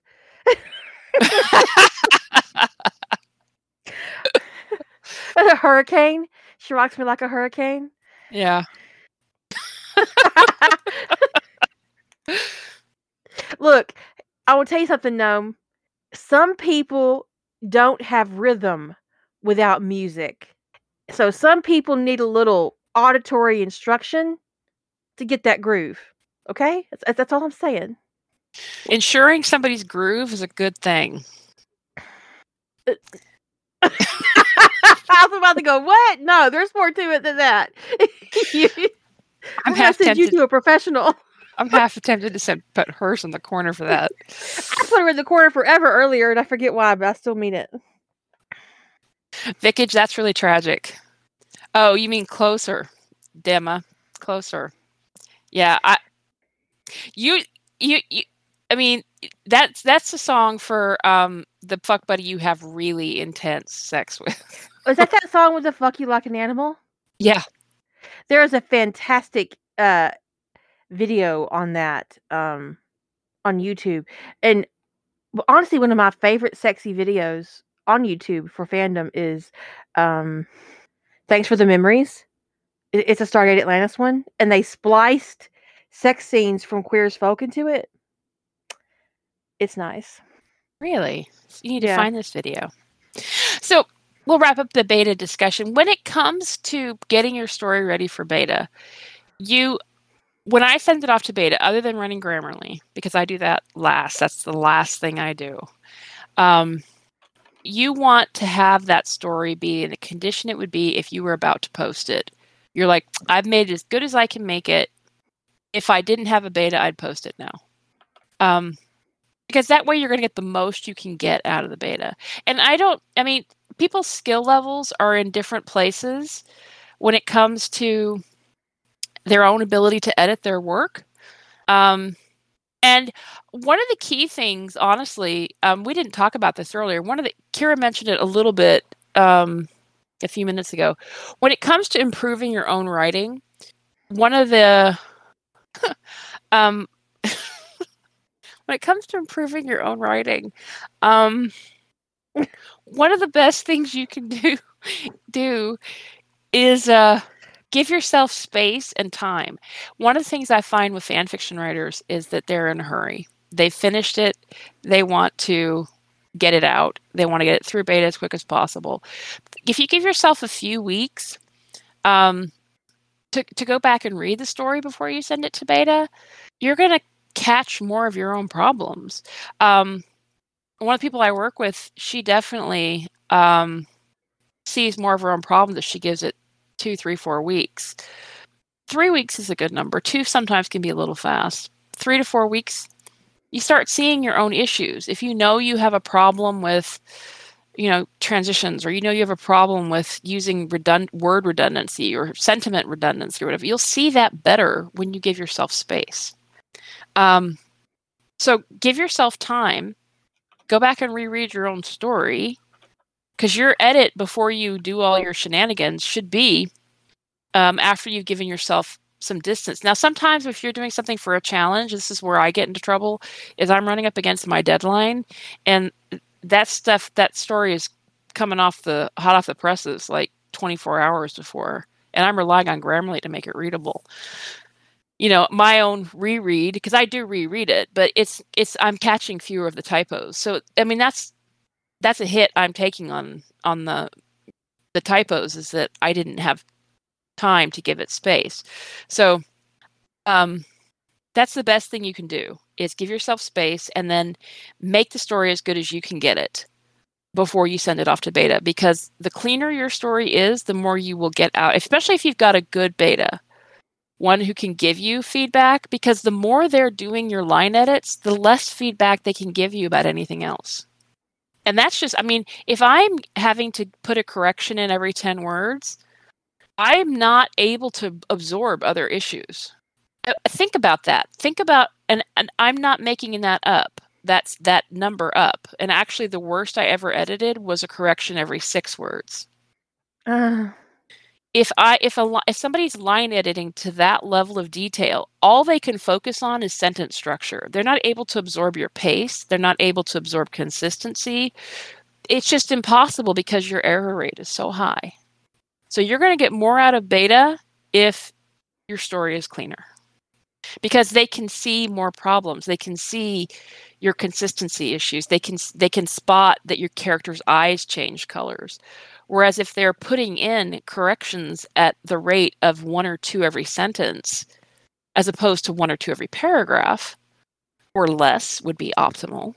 Um, if they're putting in multiple changes per sentence they can't absorb and it wouldn't be expected that they would be able to because they are they're focused at a micro level at that sentence structure level and that's all you're going to get out of them.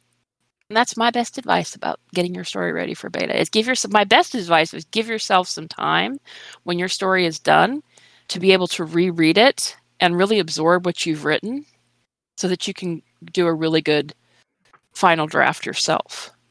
And for Before god's sake spell check and don't be an asshole. That's just general life lesson. Don't be an asshole. The world will be a much better place. Today I was I was um, writing on my Requiem story, and um, there's a line where Daniel Buckley is talking to Eddie, and they're on their way to have a conversation with his parents, and Daniel is acting as his lawyer. Um, he says, "Sometimes I think the the opposite of love is corruption and not hate." So, and we live in a terrible world. So, not being an asshole would just be great for everybody else if you could just not be an asshole. You know. I always thought the opposite of love was apathy because love and hate are both very intense emotion. It's very easy to turn love to hate. Mhm. You know, just it's like a little twist of the screw. Um, but apathy is nothing. Mm, yeah. There's really no coming But back like- from apathy. Yeah, but I like that line. I like the line that you mentioned. That's really good. Corruption. I really like Daniel as a character. Um, but then I, I really always like him too.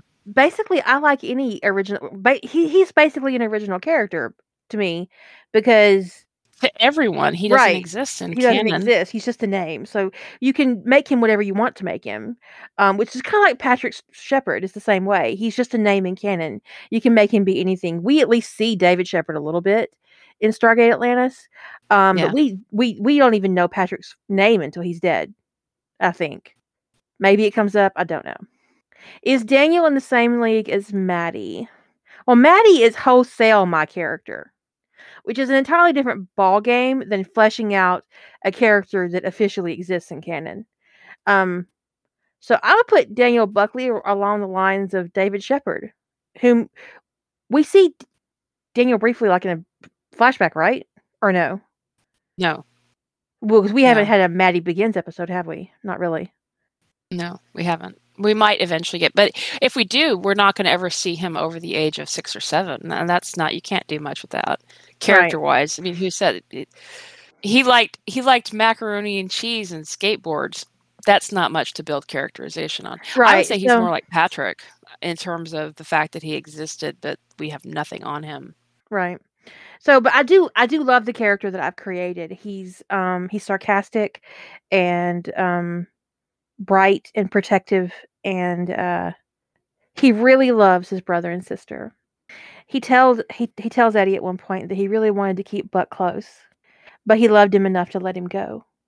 Um but then he also used the very first opportunity he had to get right back in Buck's space. He's living in New York. Buck's living in Los Angeles. Buck has this monumental life change happen, and Daniel's 100% in. He's like, I'm moving here. Tried to leave his law partner. His law partner says, Wait, I'm moving there too. and it was also an opportunity, I think, for Maddie to come home too, because Maddie was living in Italy after her divorce.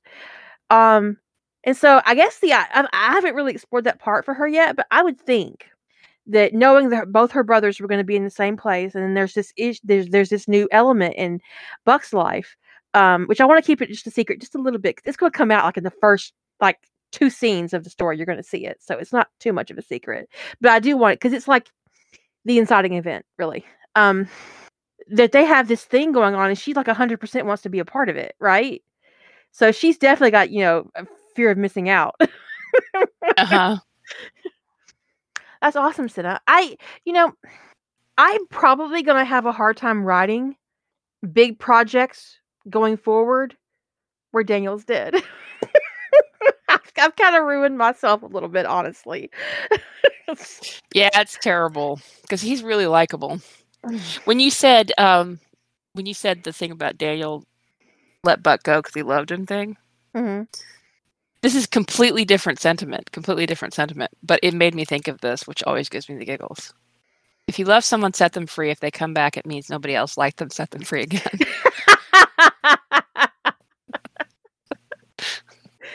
or you know, have pity on them and keep them. Whatever, whatever.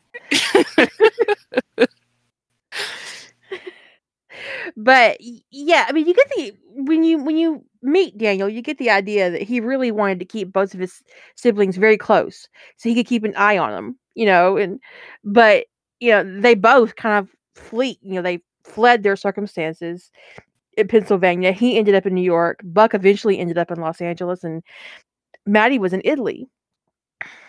So, and Shannon lives in this book. Eddie, her and Eddie are divorced in Requiem. So, Because that's the sensible thing for them to have done. but I will tell you that my head headcanon for Shannon is that she actually never wanted to be a mother. Yeah, my head canon too. She wanted Eddie, but she didn't want a family. I think she wanted Christopher for sometimes, but not like on a She wants to be the fun parent. yeah, not like No, no, no. She wants to be the fun aunt, Yeah, fair not point. the parent. Yeah. Senna, we, me and Senna, we drifted briefly. It's, I'm sorry. I drifted with your wife.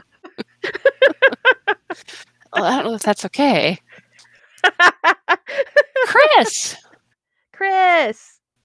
But the funny thing is, I could see her not wanting to be a parent, but also being intensely jealous about Chris having another parental figure in his life. So, I mean, I could see that going both ways. I agree. that I think that she doesn't want to be a parent, but she would see somebody else in his life being a parent besides Eddie. It would I, th- I think she'd be intensely jealous. Yeah. So I, you know, honestly, I would really, like, I really do want to write write a fic where Buck ended up taking Shannon and Christopher to the dot to the pier, and like I have the whole thing kind of plotted out in my head where he's, you know, like even this little thing where he didn't really want to leave them alone on the truck, but she's like, "You really have to go do your job right now. We're okay." Tying the kid up on the truck. Yeah, look, he's not going anywhere. He's tied up with a hose. He's fine. Just go out there and do your job. and every once in a Yeah. while, he like calls out Buck to the truck, and they're like calling out know, they're calling out who they are, and, and eventually there are like ten people on this truck calling out while he's working. I have this whole thing picked, and meanwhile, this is really told in a video format because Eddie is waiting for them to be for the he's watching these videos on Instagram that Chris posted. So he's seeing all this, not knowing where his family is. And he's basically watching his family own this. They're owning this natural disaster out there saving people and shit. And eventually he ends up finding the three of them at a hospital. So um in, in my pot, in my head. I think that's adorable. I've wanted to write a Buck and Shannon at the pier with Chris that day since I mentioned in what st- I can't remember which story I mentioned where Christopher says maybe mom can come with us to the pier, and Buck's like, "What? Is that the No. one where the people end up in trees and sing songs? No, that's actually that's the one we plotted with the soul with the uh, Sentinel thing. Ah, That's that the would Sentinel be one. hilarious. That would be that, that's the Sentinel one. That's in the Sentinel plot drift where Buck is becomes a Sentinel during the tsunami, and he puts Christopher in a tree and makes him sing Disney songs.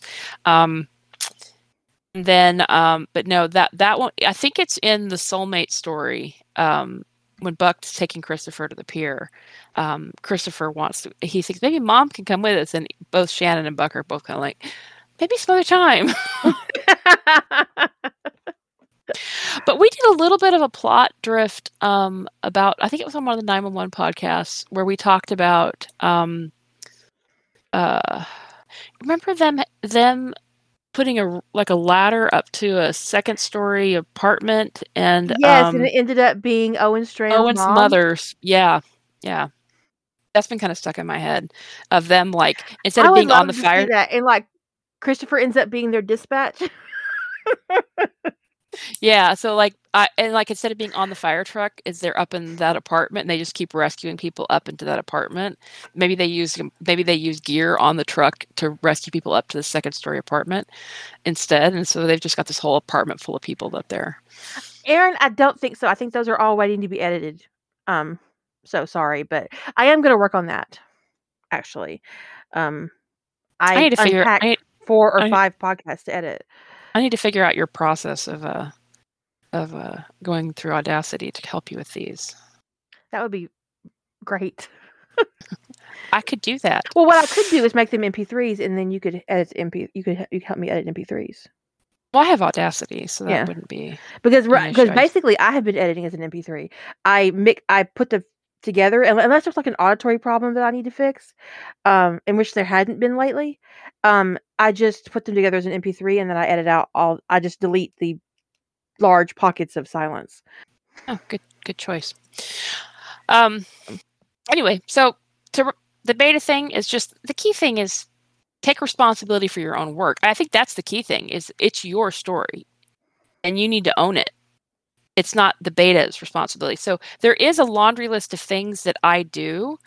And if there's a bunch of stuff I'm going to do for my story, um, I do that before I send it to beta. And like w- my one big exception is um, I happen to do Grammarly after beta. But I do. try that next time. Like do the word grammar because, like I said, I've been avoiding the word grammar. It's gotten so much better. It's I, I'm really surprised because you know for a long time it, it would always tell you to change breath to breathe, which was like we were all like, how can you still not word for like for like 15 years? Words grammar checker was telling. I, I blame people's breath and breathe. When I see breath and breathe, can take a deep breathe. When I see that in a story, I don't even I don't even blame the author. I just blame word. I assumed that it was word. yeah, I I I know I figure they're old enough to have encountered Word's original grammar checker. Um, but That was a really unfortunate sentence that I just read, Chris.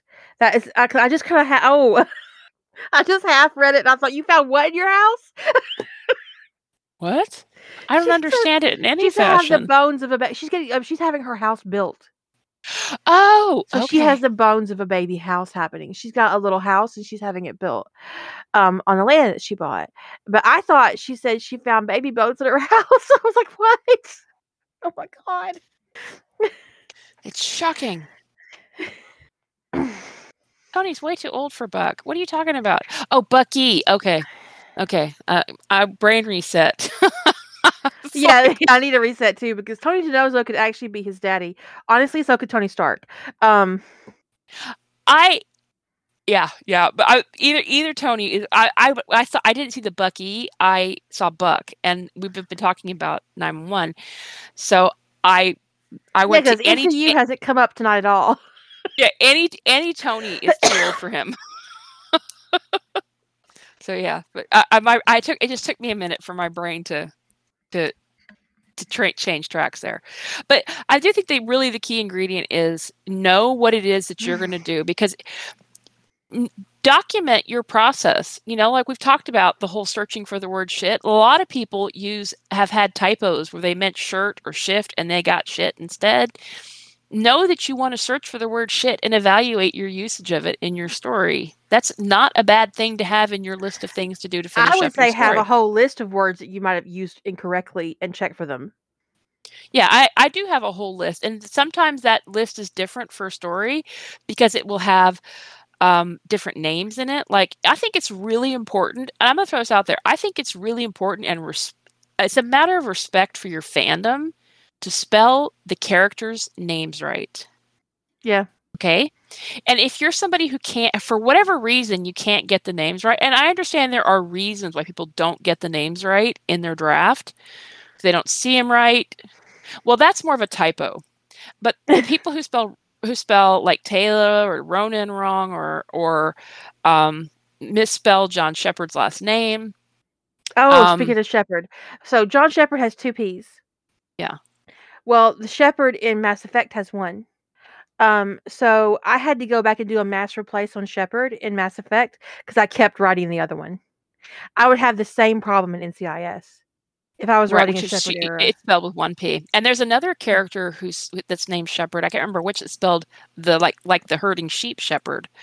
oh, Um, Jenny Jenny Shepard is one one P, but it's not a matter of you need to know this off the top of your head. But as part of you finishing up your draft and preparing for beta, is check your character names. If you know you always spell Ronan R O N I N and it's supposed to be R O N A N, go and do a mass go a search for R O N I N and make sure you've spelled it properly or R O N O N. uh, You know whichever. Um, whichever Ronan you're writing about, honestly. Um, Yeah, same there's- goes. there's- yeah, there there's a Ronin of all in in this there's Ronins of all three spellings. Um spell your characters' names correctly if you can. I mean, like the difference in Abby's last name is an IU versus a UI, which is really hard to see. And like Janet Fraiser's in Stargate, um, it's F R A I S E R as opposed to F R A S I E R. That I get that that's difficult to see and difficult to catch, but I'm it's actually sure I fucked that up. it's one of the things I search for because I've screwed up her name, last name repeatedly. Um, but especially your main characters and especially their first names, you owe it to. I mean, it's a respect for your fandom that you obviously love to get the character names spelled correctly.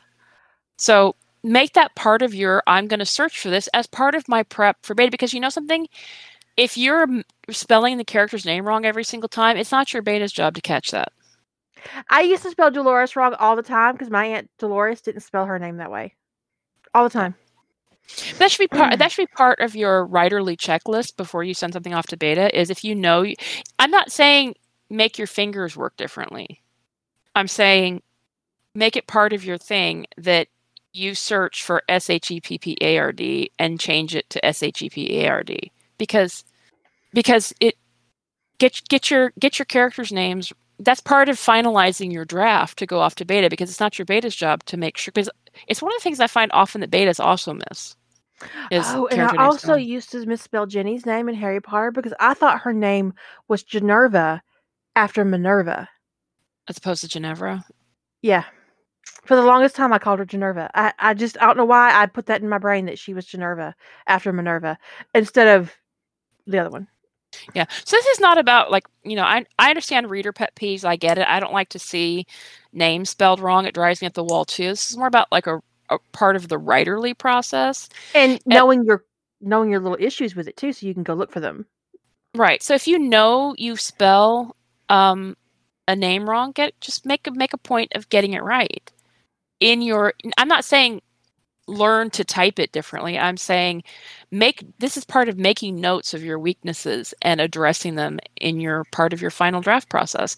Just like, you know, looking up ordinance versus ordinance or, you know, whatever other words that you tend to weary versus wary, you know, if you make that mistake a lot, you might want to look up all your instances of weary because it's not such a commonly used word that you're going to be um, burdened by having to look at every instance of weary to make sure it shouldn't be wary. Right. Um, if Kira can look at every instance of it, you can look at every instance of weary. I'm more often using the word it apostrophe s wrong than I am its. So that is a benefit knowing knowing where your mistakes are. Yeah, and there's some mistakes it's harder to catch um, in a story. Like if you're somebody who inadvertently plural, I mean, uh, make something possessive when it should be plural, and you do that to a lot of different words, that's going to be very difficult to catch because there's just not an easy way to search that other than to look for everything that's apostrophe s, and that's just. Imp- so I'm not saying. but find, that becomes an issue of mechanics that you need to work on as a writer. Yeah, that's a little bit different. I mean, because I mean, honestly, if your beta is having to insert, you know, 300 corrections because you consistently get that wrong, that's something that you need to take that on board that your beta is having to correct that over and over and over and over again. And um and your beta is a saint for doing it because i wouldn't. Right and you need to work on doing that differently. So um so you could make a list of things that you look for in each fandom like if you're doing harry potter make a list of all the names to make sure you get them spelled right. Um look look for private drive because that's not annoying and I know that's an autocorrect thing. Yeah. I know it's an autocorrect thing. But if you've if you've decided you want to leave autocorrect turned on, which why do you have autocorrect turned on? But whatever, if, if that's something you want to do. If you got well, I have a custom on, autocorrect, so I do I have it I only have autocorrect turned on for um, things like the names of all those stupid diacritical marks in the in the Hobbit right, fandom. right. Jesus fucking Christ. Um, but if if you have autocorrect turned on and you know that it's uh, all of your instances of Privet Drive are going to get changed to private drive, just do a search for private drive and fix it. You know, make a list. Just have your list of things that you do a search and you do a search for. Evaluate. Does this need to be changed? If it does, change it. It's it's maybe an hour, uh, maybe an hour and a half if my list is long and the story is big of going through my document and searching for words or phrases or names and making sure that that stuff is as on point as I can make it so that I'm not pushing off that responsibility onto somebody else. Because that's what wh- where I see the breakdown in the prepping for beta process is people pushing their author responsibility onto the beta. And that's not what beta is for. Beta is for the things that you can't do yourself. Giving you that second set of eyes, helping you find those mistakes you couldn't find, helping you spot those inconsistencies that you missed, helping you with the things that are throwing the reader out of the narrative, giving you that final check, that sanity check to make sure the story is ready for posting.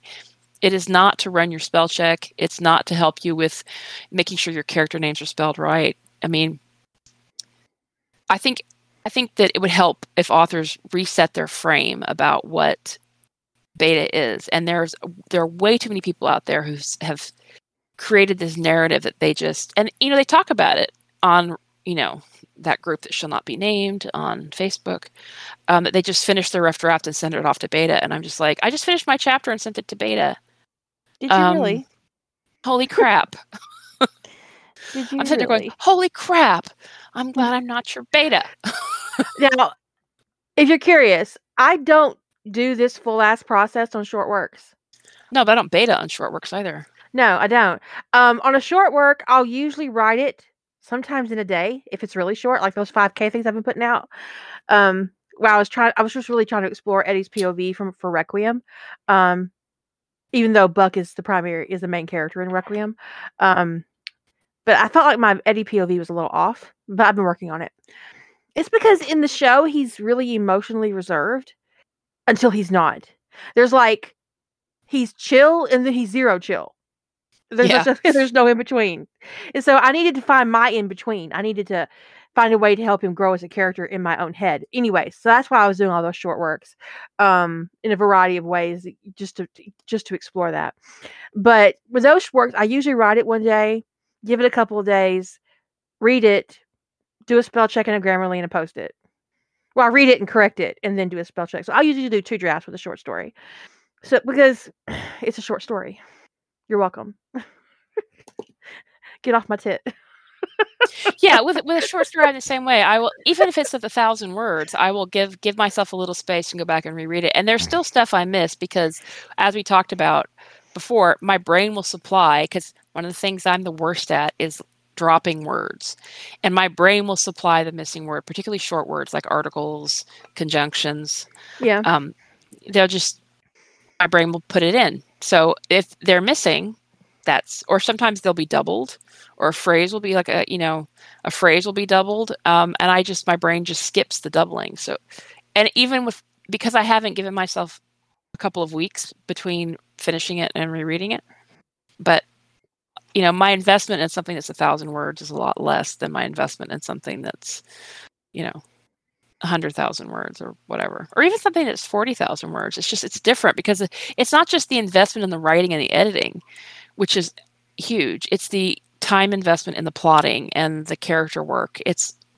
it's it's there's a whole thing around it. So I'm more likely to get beta on a bigger project than something teeny tiny. I you know sometimes I get really caught up or really attached to a small project and I really want a beta. I'm pretty sure I had the fourth want betaed. Um, but it was a lot because of my own. It was the first Hannibal work I'd done, and I'm pretty sure mm-hmm. I did mm-hmm. have that betaed, and I was very insecure about it. But that's you know that's when knowing yourself and knowing yourself as a writer is really important. Knowing that you know not even like when the length isn't the problem is that your confidence in the work is the problem and that you need a second pair of eyes on it. You know, so and that's perfectly reasonable. And knowing that is just it's really good. Yeah. So I I want to just th- also say about beta is you don't need to get a beta if it makes you uncomfortable. Somebody described the beta process. They when they did it the very first time and I was the first person to beta for them, and I gave them uh, kind of bare bones beta. But, but honestly, they're a really clean writer. They don't really need a lot of help. So I just was it was just a straight grammar and punctuation kind of thing. Um, and they described it as um, how should put it? Being scrubbed down with a wire brush or something like that. What? yeah, I mean, it was like that. That the, that was the, basically the phrase they used, but in my head, I translated it to a Silkwood shower kind of thing. I was like, "Holy crap!" Um, but at the same time, they said it, it wasn't bad. It was just, you know, it was difficult. Right? Was there so, anxiety more than your? I think so. I think it was. I think it was. Honestly, I think if you have that kind of anxiety, protect yourself and never try to get professionally published because it's hardcore. My first yeah. professional edit was an anal probe, and I didn't ask for it. I mean, when you think that your document, when you think your your work is solid and it comes back looking like somebody bled all over the page, it's like, okay. Um, but you don't need to get baited. This is something you're doing for free because you love it. Often, you, if you just give yourself, if you do all those steps leading up to beta that we've talked about, most people will improve the quality of their writing astronomically giving themselves space and time, having a checklist of things they go through and double check for consistency's sake, and running grammar checker and spell checker. That will improve most people's writing. You will be, if you do those things, you will be in the, the top 20% of fan fiction in terms of writing, in terms of, you know, the quality of the, the word craft, because most people don't do that stuff. They just don't. I mean, it's pretty obvious too. Unfortunately it's real obvious sometimes, and it's just like, I like your idea, but your execution hurt my feelings. And there are there are basic skills that every author needs to learn, like dialogue mechanics and um,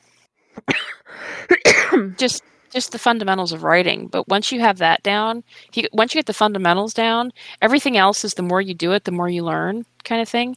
But if you really want to go through the beta process, and that's really a thing you want to do, it's it's about beta is about polishing your work. It is not about um, somebody else making your work readable. It should be readable before it goes to beta. And yeah, the funny thing is, I read a story once that, and it had been beta by somebody who I knew was competent as a beta, and it was a nightmare. And I was like, how hard? What state was this in to begin with? And I was really offended on the beta's behalf because the story in the state I read it should not have been turned over to the beta. I can't begin to imagine what condition it was in when the beta got it. And that to me is like asshole author behavior, really, is not cleaning up their work. My rough drafts are pretty clean, but I still don't toss them over the wall at a beta. No, I wouldn't either. I mean, come on now. Don't be a butthole. Does anybody have any questions about getting ready for beta before we wrap this topic and talk about something really deeply inappropriate off off recording as we do yeah oh now you do it tim you may it may be one of the things you don't need is if you've never had one and um, you go through these steps you may find you feel comfortable publishing and ne- never feel like you need a beta um, in depth, I mean, we'd ha- we would need to have an, a different conversation about alpha reading. But when it comes to like an in depth look at your writing and like what kinds of things you want to work on, or um, if there's something in the story that needs work or whatever, that's more of an alpha read kind of thing. That's content editing, um, which you really need to gird your loins for that kind of thing. because if you ask somebody for alpha help and um, you're not prepared for what they have to say because even if they phrase it as nicely as they possibly can i mean as somebody mentioned earlier you can get your alpha read back and they can deliver it as nicely as possible and you still have to double your word count in order to address the issues. Which sometimes if, you, if somebody's not ready for that kind of feedback feedback that results in them having to double their story length it's it's a it, you you need to know that that's where you are. Uh, yeah finish early. The, if you're working for doing a project like um um so like it, specifically like in context of the quantum bang if you can actually finish your rough draft by um i would say a, a good timeline is to finish your rough draft by art claims. Now we say 80% finished to, in order to qualify art claims, but if you finish it by art claims, which is usually around March 15th is the submission date, if you finish it by then, the draft, and then you give yourself a month away from the story, and then on April, and so let's you got to line your beta up, okay, and you tell the beta that you're going to have the story to them by May 1st, and would they be able to complete the beta by uh, actually, let's say April 21st, you're going to have the story to them. And you're going to get the story to them by April 21st, and could they have it back to you by May 15th? That gives them three weeks, a little over three weeks to beta, and find, you know what, got to be sure to negotiate that in front. And it gives you a week to do your prep for beta. So you take a month away from the story, it gives you a week to do your editing, your prep for beta, get all that stuff done, and then send it off to beta. It gives them three weeks with it, and then you have time to do another read through before you have to submit it on the 20th. So that it would be like a sample timeline. Um, so somebody asked, my beta changed my spoken dialogue to be more formal, but I needed my characters talking like young people. Drop that beta forever. Um, you didn't communicate with your beta what you wanted. But also, that kind of changes is intrusive. It is. I I emotionally uh, react negatively to what you said, to what happened. Um, I don't like it when I when it comes to dialogue changes. I will accept a suggestion like somebody saying this seems a little too informal or whatever. I don't like it when somebody actually changes my dialogue. It really like rewriting my, my, words is a good way to get yeah, it sets my back up really badly. Um, so one of the things, if I'm working with a new beta, um, I've actually made note that I tell them, please don't like change what I've written. Um, if it's, you know, sometimes the sentence probably why that person turned off track changes and changed your shit behind your back. Yeah. so yeah, probably. Um, so when it comes to dialogue, dialogue is it needs to be natural. So it's often very it's often less formal than the narrative beats. So if you feel like if you feel like um, you communicated adequately with them and they still did this, I would definitely say never communicate, never let them beta for you again. Um, Honestly, when someone violates or ignores your boundaries, give them a pass period. Whether it's about your appearance, your weight, your writing, whether you prefer Pepsi or Coke. I mean, just if if someone violates or ignores your boundaries, give them a hard pass for the rest of their life. Because you don't need that kind of negativity in your life.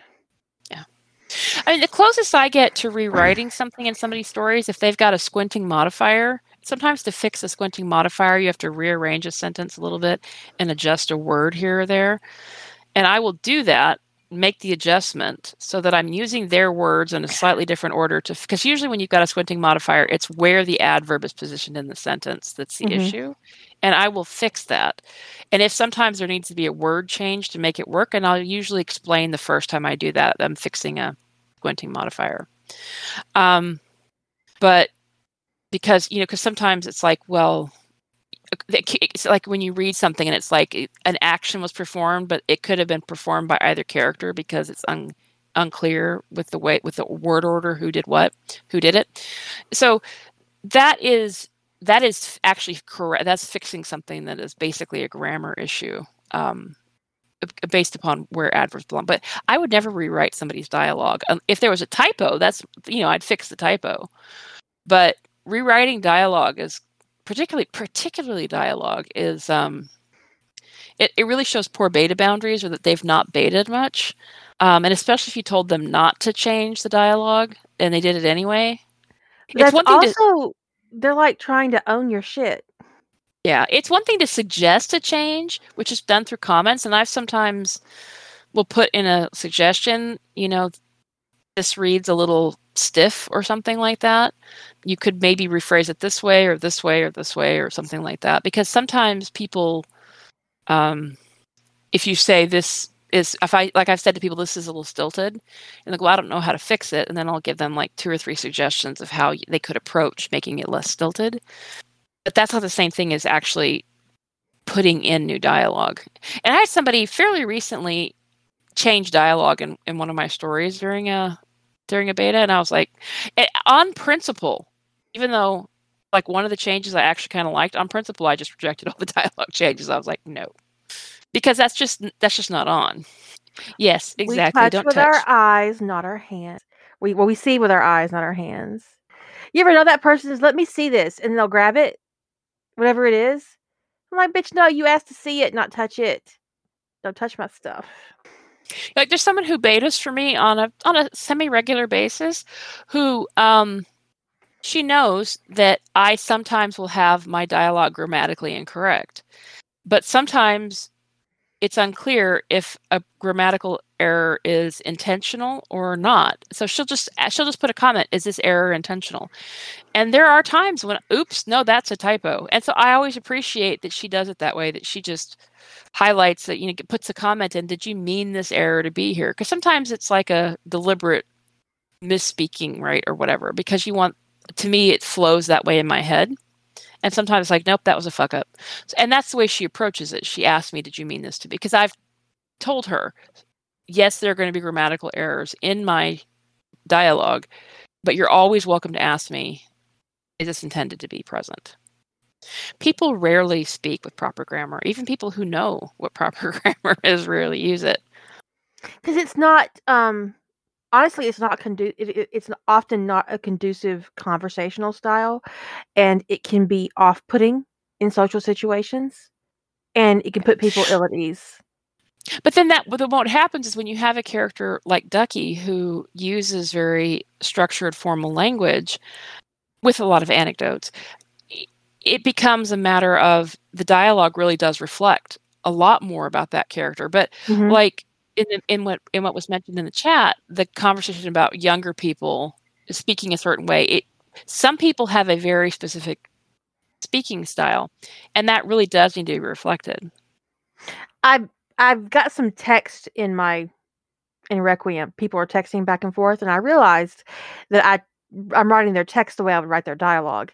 And I can't help myself. And honestly, I text with full sentences and so do my characters. Fuck you otherwise. well, the, one of the funny things about when I see text conversations in in stories is they have no capitals and no no capital letters, which I, I understand the the leet speak and all of that, and the little the, the abbreviated words and um the acronyms, but my phone puts capital letters in automatically, and it autocorrects like a boss. So I yeah. don't know. I mean, my phone is incapable of these conversations that I see in.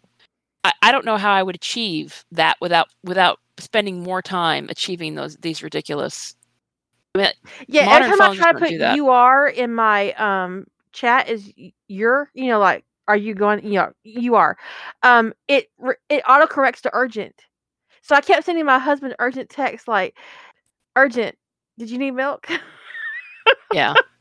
But like if I type Y O U R E without the apostrophe, my phone puts Y O U apostrophe R E. It autocorrects yeah, that shit. Yeah, it does. So when I Mine see Y O U R E in a text with no apostrophe and no capitalization, I'm like, what kind of 1998 phone are you using? What's wrong with that phone? Doesn't anybody have a Samsung or an Apple anymore? My phone's a better conversationalist than I am.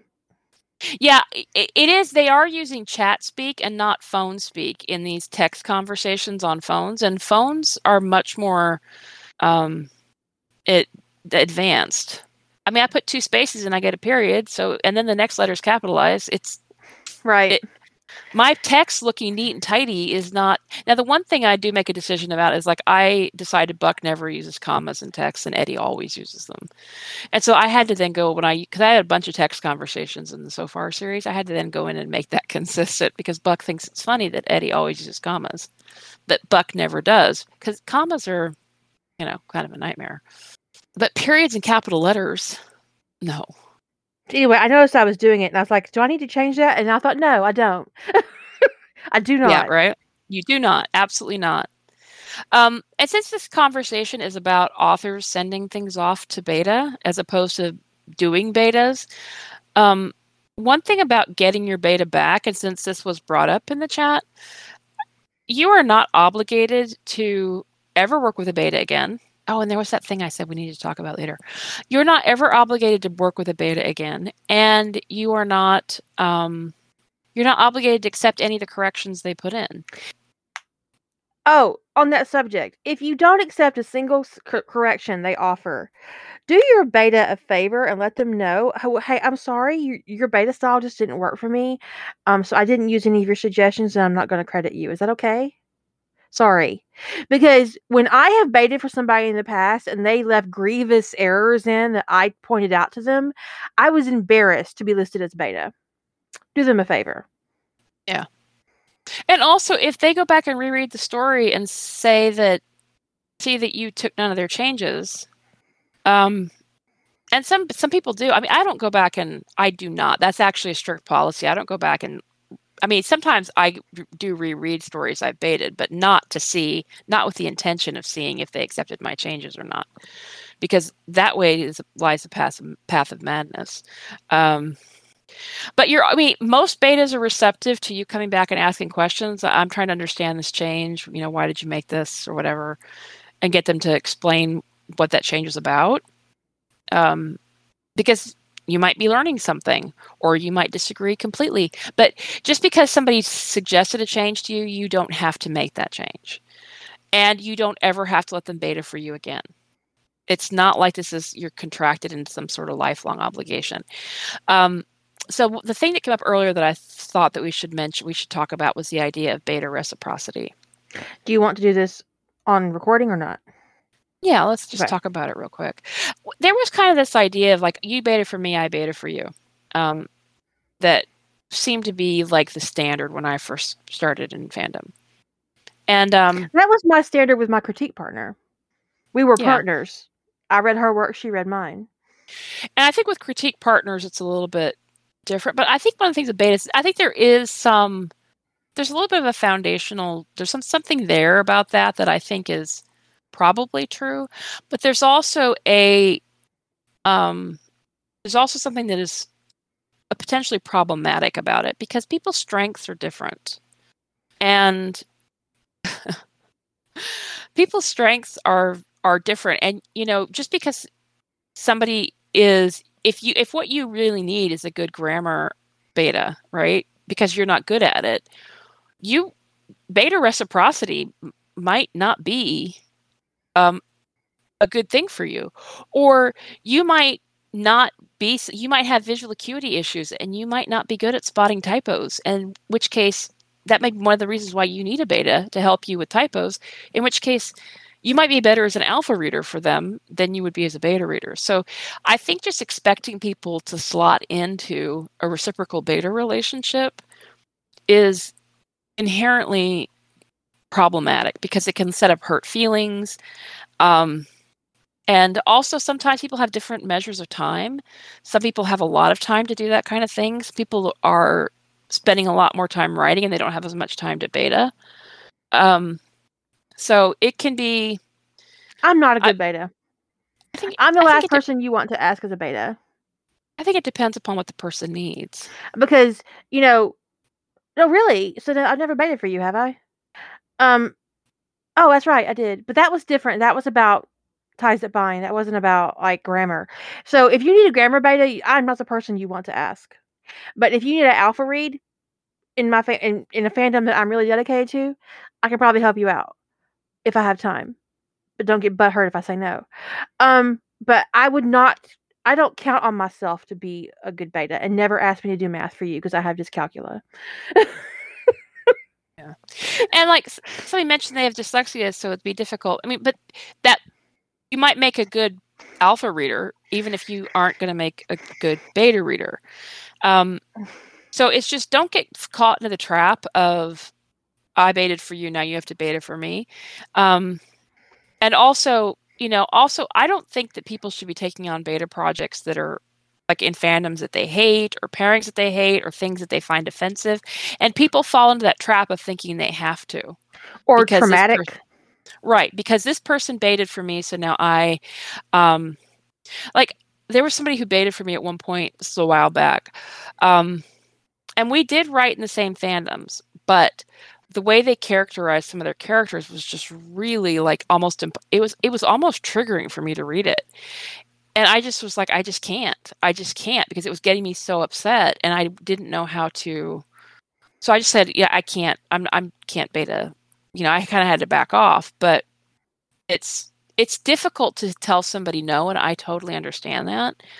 Um, but I don't know. This is one of those things of where it's just it's a difficult thing because there is this expectation, and it's the way it was presented to me when I came into fandom, that if you somebody betas quid for you, pro quo experience. It, it, was a quid quid pro quo kind of thing, and um, I just I would challenge that if you can help them in some other way and they're betaing for you, maybe it's bouncing ideas around. Um, or maybe it's more of a pay it forward kind of situation you know you you get lots of time from beta readers so you put it out there in alpha reading because that's your more your skill set or you know whatever um, but sometimes it just can't be that little level balance that people seek out.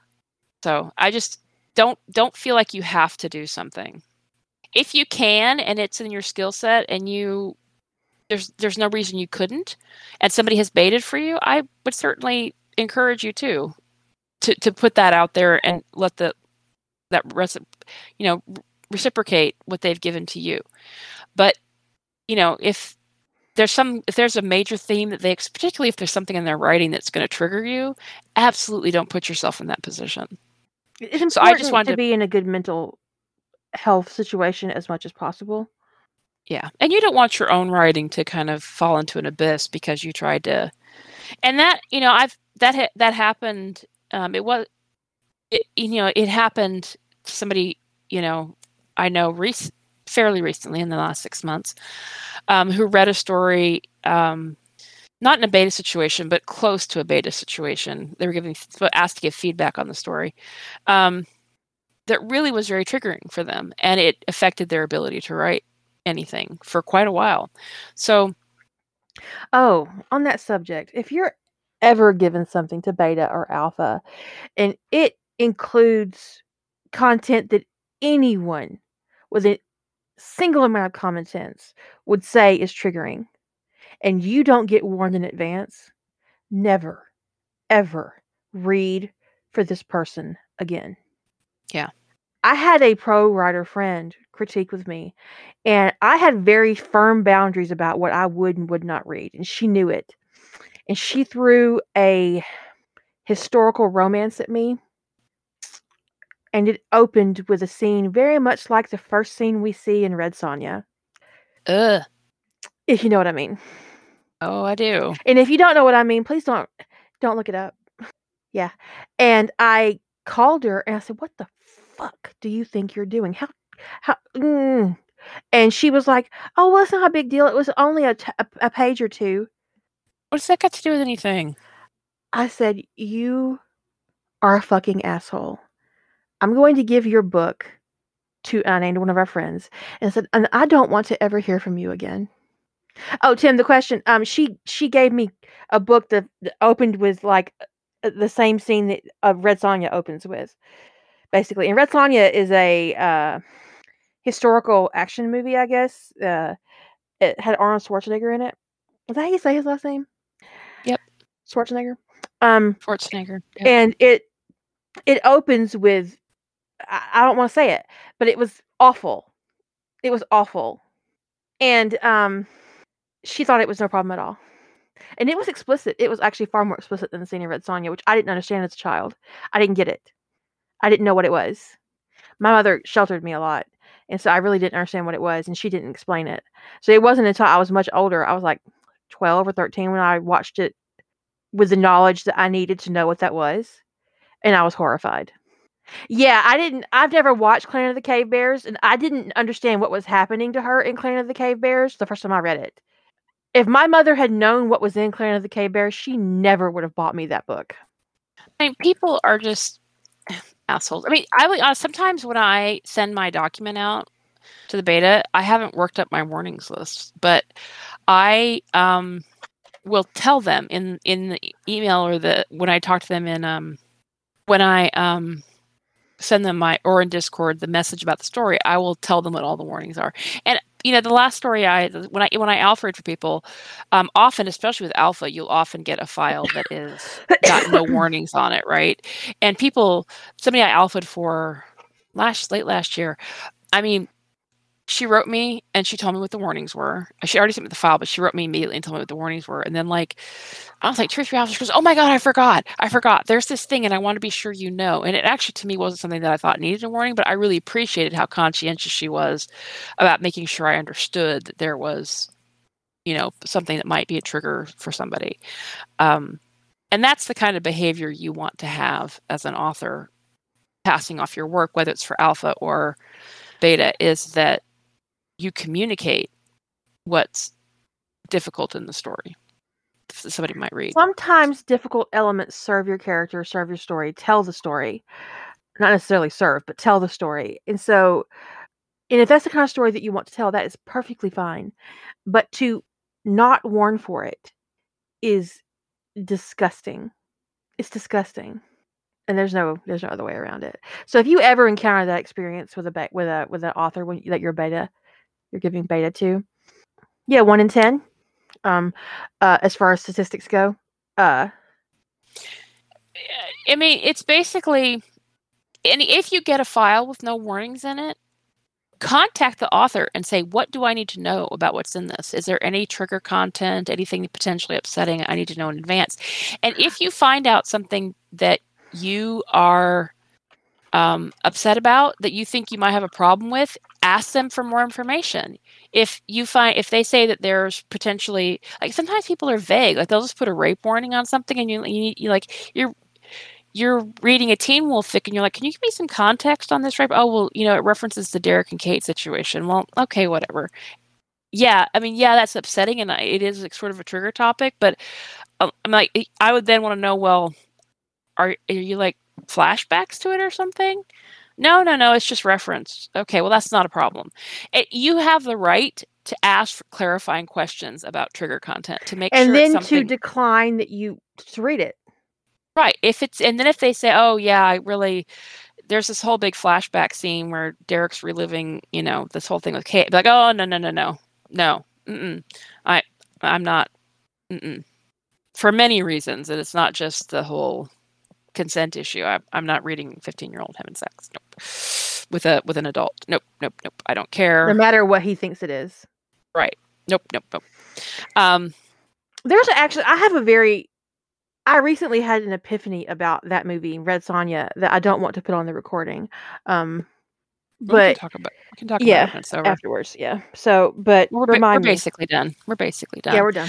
but just make sure we're- uh yeah. Okay. So basically make sure you have the right um as as the beta reader to get whatever information you feel like you need. And as the author um try to provide what what you can up front what you think they need to know. And if the beta is asking for more information they're trying to protect themselves.